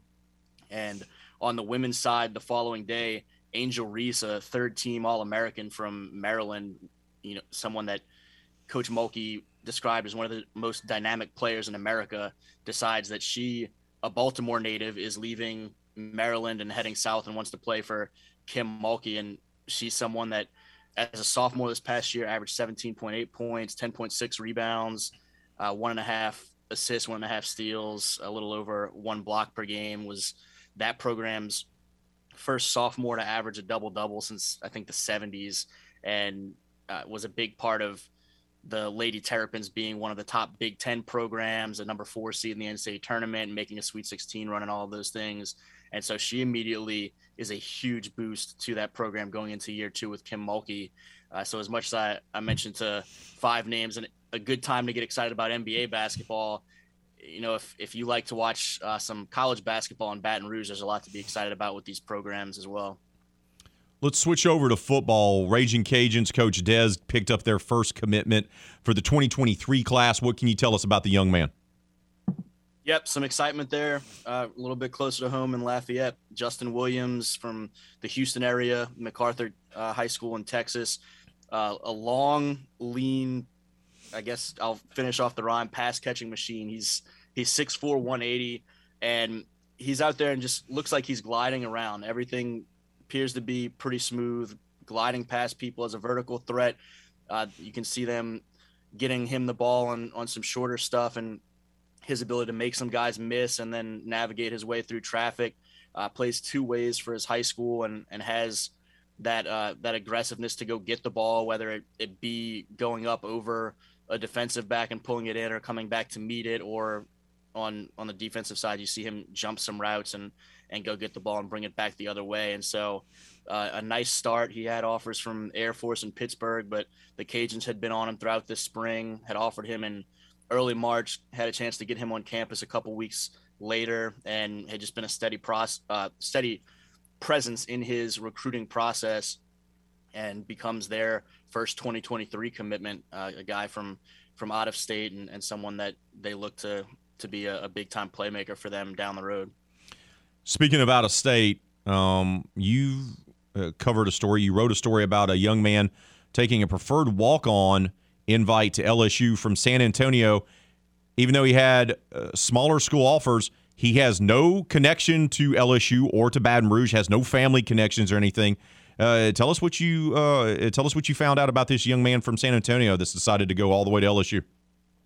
Yeah, I just thought the, the kid's name's Malachi Lane. I thought his story was was kind of interesting. Uh, a running back and linebacker from Smithson Valley in the San Antonio area, who when I chatted with him about it because I had seen he'd posted half a dozen or so offers, uh, you know, an FCS or two and some Division twos. Had had some other PWO opportunities in state and closer to home. Where obviously, from a financial standpoint, if you're going to go the PWO route, it makes a little bit more sense to to be an in-state guy uh, for college tuition purposes. That's why we see so many of the PWOs uh, from from Louisiana at, at LSU. But he's a guy that he said in sixth grade he's playing the old NCAA video games and just kind of fell in love with playing with LSU, started watching them on Saturdays on TV, liked what he was seeing, and that he and his family would always put together vision boards of future plans for him and, and goals for him to try and reach. And that from the time he was in sixth grade, as they're putting together vision boards, uh, LSU was always at the top. His dad was a TCU fan. Uh, TCU was up there. His dad has family in Idaho, and so Boise State was up there. His mom is from Florida and grew up a Florida fan, so the Gators were up there, and so all these these family connections were relevant. But for him, for whatever reason, this LSU team, uh, purple and gold from one state over, seven hours away from home, was always number one, and he had a chance to go to a game during the 2019 season, watch LSU blow out home state Texas A&M, and that really kind of locked him in that much further. Watching Joe Burrow and those guys do their thing that November, and so he wound up his senior season this December and asked his high school coaches, you know, I, I applied to LSU as a student. I'd really love to play football there over some of these other options. And I, I, already am accepted as a student. Do we have any connections you can you can potentially open that door and, and at least secure me a roster spot as a pwo before i make this college decision?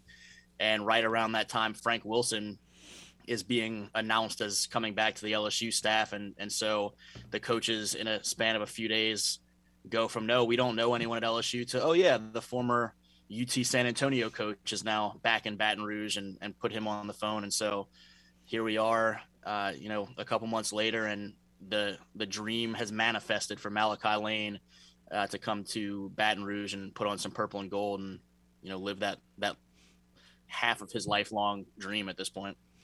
All right, bud. Can't get you out of here without asking you about what's the latest with Arch Manning. What's the latest developments about the uh, prized recruit? out of Newman.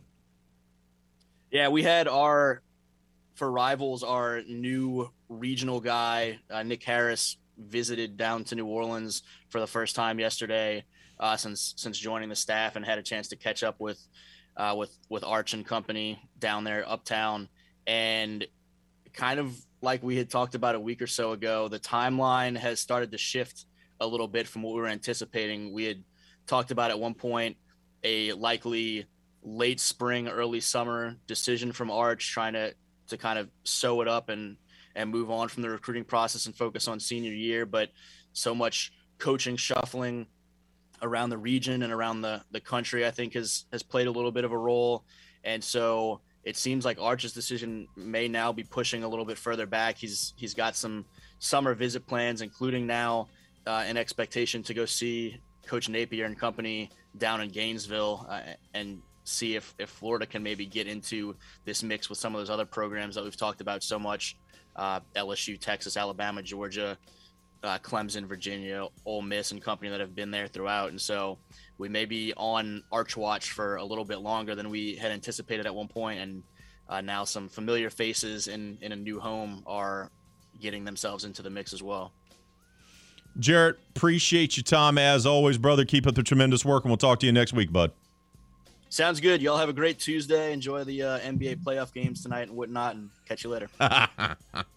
We're going to take a timeout. You're listening to the game 1037 Lafayette, 1041 Lake Charles, Southwest Louisiana Sports Station.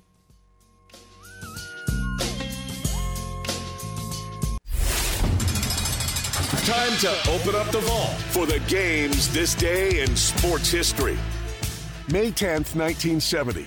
Bobby Orr scores a famous overtime winning goal as Boston beats the St. Louis Blues 4 3 at the Boston Garden in Game 4 of the Stanley Cup Finals. The win gives Boston a series sweep and its first title since 1941. That was this day in sports history. We now return to the game. 1037 Lafayette and 1041 Lake Charles, Southwest Louisiana's sports station.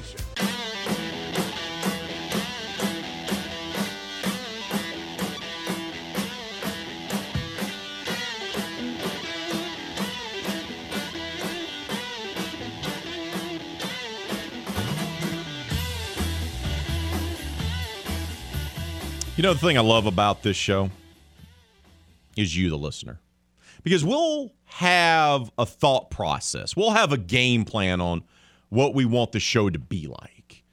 Hannah and I will be communicating the night before. We'll go over our rundown. We'll say, hey, we want to hit on this. We want to hit on this. We want to play clips from here. Let's open up this doing this, so forth and so forth. But then you out there listening, you go, hey, oh, timeout, what? You take us in another direction. And that's what's happened today. In a jam packed edition of RP3 and Company, where we've touched on a slew of different topics college, softball, baseball, the NCAA. Heck, the NCAA led us to our poll question of the day, didn't it? They decided to clear the path to get rid of divisions. And we've asked you should college football get rid of divisions? And 52% of you say no, 37% say yes, 11% say other. Steve on the Twitter says, Imagine there's no conferences. It's easy if you try. No Fun Belt or AAC. The SEC will thrive. Imagine all the conferences living life in peace. You can say that I'm only a dreamer, but I'm not the only one. I hope someday you join us and then we all can have some fun. Hashtag Lennon parody. I'm I'm here for that. Good pro- bravo, Steve. Bravo, Steve. Brad on Twitter says it's up to the conferences. I certainly don't think the SEC should get rid of divisions. LSU Florida wouldn't be a rivalry if they weren't crossover opponents. Uh, but see, I disagree with that fundamentally because the rivalry has now been established. So if the conference says, "Hey, you guys play every year," then the rivalry will continue. I, I don't I, I don't buy that. The rivalry's already been established. You can just keep it moving. And he says LSU Alabama wouldn't be what it is if they hadn't put to, put them together in the West. And who cares about LSU versus Missouri? But LSU and Bama have been playing for like 100 years. They did so before divisions. Brad also continues Alabama versus Vandy or Florida versus Mississippi State. That pod idea is stupid. Yeah, I don't care for the pod idea either. So, what if they don't get to play every SEC school? Players don't stay in school long enough to see all those venues anyway. Fair point. Mr. Cajun's chimed in. College football should expand the playoffs. Hell yeah. Let's get it. Robert Jones III says having me McNeese play Ohio State every year is like RP3 trying to outdance Hannah Five Names. Not for sure I fully understand that comment, but I'm here for it. See, this is why we love you guys. Everyone out there listening right now, we love you. Got nothing but love for you. Then our show just randomly happens where Steve, who let a great Lennon parody comment on the poll question of the day, decided to bring up, hey, I want to hear from five names about the NBA playoffs. And that led us down the road where she said that she strongly dislikes basketball. A huge reveal that could tear apart this show as we know it. Darren has chimed in as well. Number one Raging Cajun fan of RP3 and Company, longtime listener, big fan, says she would enjoy 162 games of Seattle Mariners baseball but can't enjoy a seven game series of NBA basketball. But it's not one seven game series. We're only in the semifinals right now, which means there's two more sets of seven game uh-huh. series, and then another set of but seven game series. But even with the playoffs, it's still less games than Major League Baseball. Still less than Major League Baseball's regular season. Isn't so once again, two different once series again, who hurt you with basketball? Was there a moment no in your life growing me. up where someone took the inbound pass that you were trying to throw in during a game of biddy ball and then just bounced it off your head? No. And that forever scarred you. You were like, I hate basketball now. I never said I hated basketball. You strongly dislike basketball. Yes. I did do that to a guy I played intramural basketball with in high school. He was talking trash. Well, that's mean. He was talking trash. He was like, "I'm going to score, and you, you suck." I don't know what else he said. It's been a long time ago. I was like, um, But he just talked, He just talking smack, and I, I had enough. And I was known at KZ Westfield High School. By the way, back-to-back intramural league champions. But I was known for leading the league in uh, personal fouls. That was my game. I roughed you up. You decided you thought you were going to have an easy basket. Not so fast. Boom, elbow. Hard foul. You're on the floor. I was bad boy Pistons style basketball. It's going to be physical. It's going to be tough. You're going to earn it. And he decided that he was going to talk smack to me. And he was shorter than me trying to get the inbounds pass in one game.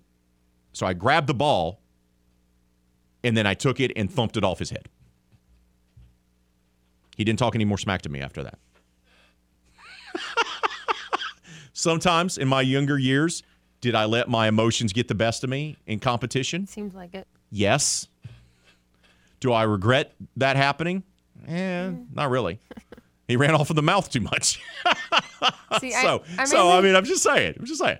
I mean, growing up, I mainly played basketball with my brother, and Oh. so it was always the like, Mm. you know, my sister. Like I had cooties, so I was like, yeah, yeah, and I would like back up towards him because he was trying to like block me or whatever, and then I'd I'd win at horse every single time. I'd win often. He always had to say, "Oh, you you you never win. I always win." No, you don't. No. So, yet you have some skills Yeah. in the driveway, yet you strongly dislike the game. I don't know. I can't. I can't explain it's it. just not my thing. It's Like, not your thing. It's not your thing. Kenneth thing. played. He has a tattoo that says uh, that has the that's Michael Jordan on it because they called him in high school White Jordan. I don't know why that that's crazy, but he likes basketball. I just don't like basketball. It's not my thing. I rather soccer. I can even enjoy baseball. I can't stand golf. Golf is just too long. Way too long of a game. Mm-hmm. Just like in total. It's just So- not as fun to watch. I see. I see. And I'm going to let you know now uh, as we head to timeout because we need to. Um, not because uh, I'm done listening to the nonsense. Uh, just to let you know, there's going to be no scenario where the name of the show is RP3 and Company where we're going to push basketball or golf or even baseball aside for soccer talk. That's not happening. Not happening. Oh, I'm alone. We got to take a timeout. fight. We got to take a timeout. What are you doing? I should have done a more thorough background check on you. You're just mad. I should have done a more thorough It's background check on you. You're just mad because you only hear my voice. You're just mad about it. It's fine. Oh, we got to take a timeout. Keep those votes coming on the poll question of the day, though. Leave your comments on Facebook and Twitter. When we return, a man who truly loves basketball, Mr. Positivity himself, who I'm sure will crush his soul when we let him know the news that Hannah Five Names strongly dislikes the game of basketball. Ali Kosel from the Bird Writes will join us next. You're almost crying now. You just realized who's coming up next. you, had, uh, you didn't. You had no idea what where this road was going to take us, but I already knew where we were going to end up. You're listening to the game 1037 Lafayette, 1041 Lake Charles, Southwest Louisiana Sports Station.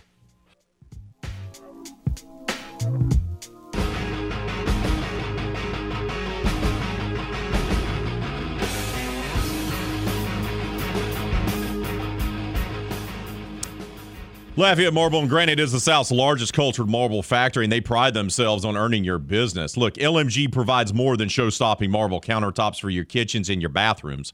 They can also take your outdoor living spaces and man caves to another level. That way, they can help your home become the envy of the neighborhood during game days in the fall while you're cheering on LSU, the Cajuns, McNeese, or the Saints. Visit their website, lmgelite.com, today to learn more about all the sensational services and great products that they have to offer. Live inventory is updated every single Wednesday. Visit lmgelite.com or stop by their showroom located on I 49 North across from the Hub City Ford in the Jockey Lot. Once again, Lafayette Marble and Granite. They're looking to earn your business, and trust me, earn it they will. Right now, it's time for us to talk NBA playoffs with our good friend, Mr. Positivity, a man who has a passion, a zeal, if you will, for the game of basketball. the editor in chief of the Bird Writes, the one and only Mr. Ollie Kosel. Ollie, good morning to you, brother. How are you? Good morning, Raymond. I'm doing well. Enjoying the uh, NBA playoffs. Hey, bud, you know who isn't enjoying the NBA playoffs? Hannah Five Names, because she revealed this morning live on the air that, wait for it, she strongly dislikes basketball and does not believe that the NBA playoffs should be seven game series, that it goes on too long. Would you care to respond? Ooh, ouch. I mean, Hannah, why? she, she, she. She, we've been talking about it this morning, having a good time about it. And then, I, then she realized who was coming up next, and you're Mr. Positivity, lover of basketball more than anyone else. And then she almost started crying, realizing what she had done. So she's she's she's sorry, Ollie. She's sorry, bud. Okay, well that's a start. Next, we got to get her to actually say that she'll watch a game or two, right? oh man, me oh my crawfish pie. We like to have fun. All right, bud let's get right to it. Uh, I'm surprised where these series are at. I thought of the four series that Golden State Memphis would be the one that could go seven games. It doesn't look like that's going to happen now. And the other series, I thought we would have gentlemen sweeps. That's not going to happen now. We're going to get game six in th- at least a game six in three of the other series. Uh, what surprised you so far? Mm, I, I, think it's a Miami Philly matchup for me. I thought Dallas was going to come back and win at least a couple of games, go to a game six. So here we are. That's kind of at expectation. Golden State, you know, going up 3 1 is not that big of a surprise, right? No Ja Morant in the last game. But yeah, Miami Philly really stands out because Miami looked like the superior team right out of the gates, and Philly barely got past the Toronto squad in the first round. And James Harden, I mean, he finally played a good game last night or, or in the last game, and that's probably the biggest reason why. But you know, jo- Joel Embiid hasn't been that superstar either. So yeah, that, that that's probably the most surprising one because Philly's coming in with two superstars not playing their best, while Miami was rolling right um, defensively, and they they were doing enough offensively. Of the higher seeds, Phoenix in the West versus Dallas or Miami versus Philly in the East, who's in more trouble in their series? I think Miami might be. I think Phoenix is still going to grab a hold of that, but I mean that that's a toss up, really, right? Because I mean Luka Doncic could be the best player on the court there, and if he gets any kind of help, well, Phoenix. I mean, I know they've got Devin Booker and Chris Paul, but you know we saw what the Pelicans did with them. They forced them to go to six games, and Dallas is is right there in prime position. And yeah, I mean I like it. Let, let, let's leave it at that. I like the fact that all these series are really dogfights. There doesn't appear to be a favorite on the, um, an easy favorite to pick out of any of them. Let's stay in the East because I, I agree with you. I just I have a hard time believing that Philly can win this series because I just don't know. I don't have enough faith in James Harden to be consistent in a seven game series to step up like he did the other night to help him win that game. I just don't have faith in that. I'm not trying to be mean. I just don't. I have more faith in Miami finding a way to grind out the series win. Yeah, I understand that. That's totally legitimate. I mean, James Harden hasn't seemingly put back to back great games in the last two, three months. Um, but, you know, they've got Joel Embiid. What if he suddenly starts turning in that 30 15 guy? Tyrese Maxey starts going for 25. Tobias Harris has been playing well. So it's that wouldn't be the biggest surprise for me because James Harden doesn't necessarily have to do all that heavy lifting, especially like he had to, right, in Houston. Um, so yeah, I, I see what you're saying, but really on paper, Miami is just a number one seed. Think of how close the Eastern Conference finished up, mm, right? The, the standings after 82 games. And even if Miami does advance, I don't think they'd be favored in the in the Eastern Conference Finals against the winner of Boston Milwaukee uh, either. So I think that is a reflection of that. Let's go to that series. Uh, surprisingly chippy. I wasn't expecting that. It's also been a wildly uh, a wild series where the pendulum has swung from game to game. This has Game Seven written all over it on this series. What do you make of Bucks Celtics so far? Yeah, that was the one I circled. That whoever wins that is going to end up being the champion. And yeah, it, it's lived up to all the hype, hasn't it? I mean, Giannis has looked like the best player often um, in the NBA during this series, but you know, don't discount Boston and their their defense. I mean, it's you can see why it's the best in the league, right? If, if Giannis is on the court, you wonder where Milwaukee's going to get their points. And I know Jrue and others have chipped in, but boy, they're they're just suffocating with or without Robert Williams. And Al Horford going off for 30 points in the last game. I mean, we thought that this this guy was dead, right? He was getting thrown to the Oklahoma City Thunder because his contract was too burdensome, and nobody really wanted to take him on to help them, you know, in in their seasons. So. I love it. I really do. And it looks like what, what this signals to me, Raymond, is that Boston's ready. I think Boston's ready to make it, make that finals run. You know, they're giving Milwaukee all they can handle. And Milwaukee being without Khris Middleton, I think they could very easily do it, right? Now that they've got their home court advantage back, they've got two of these last three games left in Boston. Hey, you could see that upset come off. We're talking with Ali Kosel, editor in chief of the Bird Writes. He joins us here on RP3 and Company. We're talking NBA playoffs.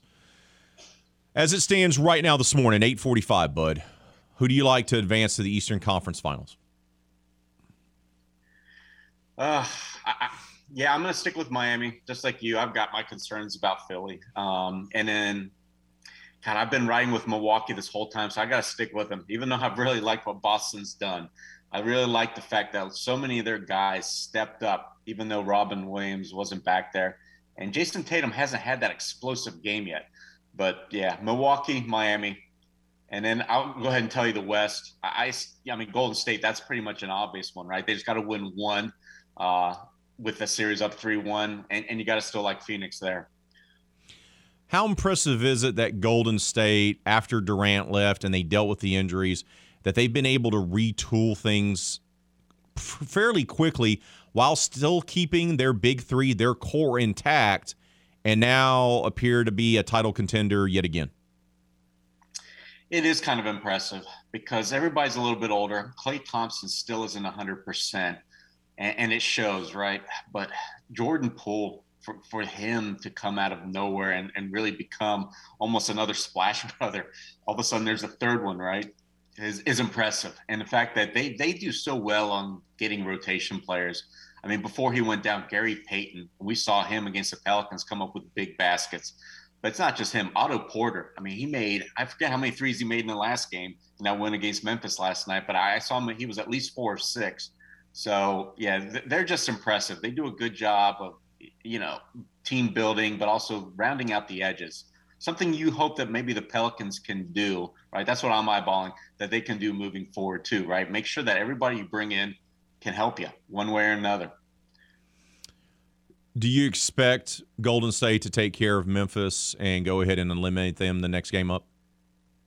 You would think so, but man, they barely got past the Grizzlies without Ja Morant, and they were leading going into that fourth quarter. I mean, had Dillon Brooks or anybody just made some shots, you know, most likely Memphis would have won that game. I was so thoroughly unimpressed by how both offenses were not executing right. They they were taking really bad shots, but especially the Warriors. You know, these guys have been in those positions before. It was crazy to see that when Klay and you know Steph aren't hitting those threes, that they didn't look for better shots. I mean, I know they got to the free throw line within the last two minutes of the game, but you'd have expected them to really be focused throughout that fourth quarter, and they weren't. So if they don't tighten things up, Memphis could extend the series, but you got to think the Warriors are going to win, right? Especially if Ja Morant, even if he comes back, it's probably not going to be 100%. Wrap it up with this, Ollie. You like Phoenix to advance to the Western Conference Finals, and, and so do I. But Dallas has found something here. What's been the big difference these last few games for the Mavericks to be able to even up this series at two games apiece? Well, Luka's thoroughly dominated, and Dallas's defense has done a great job against Chris Paul and in that pick and roll. So as long as Dallas is making their threes around Luka, which they were in that game, I mean, Finney Smith, I don't know how many he made big ones down the stretch, but it was a ton.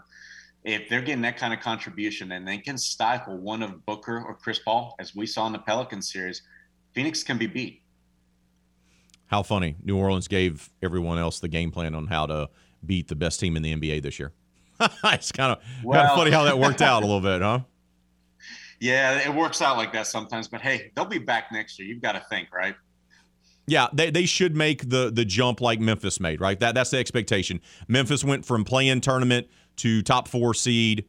We expect New Orleans to do the same next year if everyone's healthy. Yeah, give me at least 65 games from Zion, BI, and CJ. Yeah, definitely. Ollie, appreciate your time. Thank you for taking the high road and continue gumming on the show despite the producer extraordinaire's disdain for basketball. I appreciate you being the better You've person. Thank you, that. Raymond. You've got to change that. I know. I was their- stunned. glue their eyes open and put the basketball on, and no remote in sight. Thank you, Ollie. Have a great week, bud. Thanks. You too, bud. Uh, hey, the game 1037 Lafayette 1041 Lake Charles wants to hook you up with tickets to a special sneak peek of Top Gun Maverick. That's right. You can see it before anyone else by simply texting Top Gun to 68683. That's Top Gun to 68683 to score a pair of tickets for a special sneak peek May 26 at the Celebrity Theater in Broussard. It's the Top Gun sneak peek preview brought to you by Big Boy Toys and the game Southwest Louisiana Sports Station. We got to take a timeout. We'll wrap up today's show, get you set up for Kevin Foot and Footnote. All next, right here on the game 1037 Lafayette, 1041 Lake Charles, Southwest Louisiana Sports Station.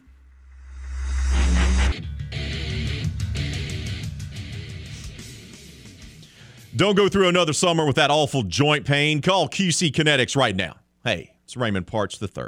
That pain in your back, your knees, your shoulder, it can now be treated with the latest in precision medicine using natural biologics, growth factors that can restore and repair damaged tissue. Really exciting stuff.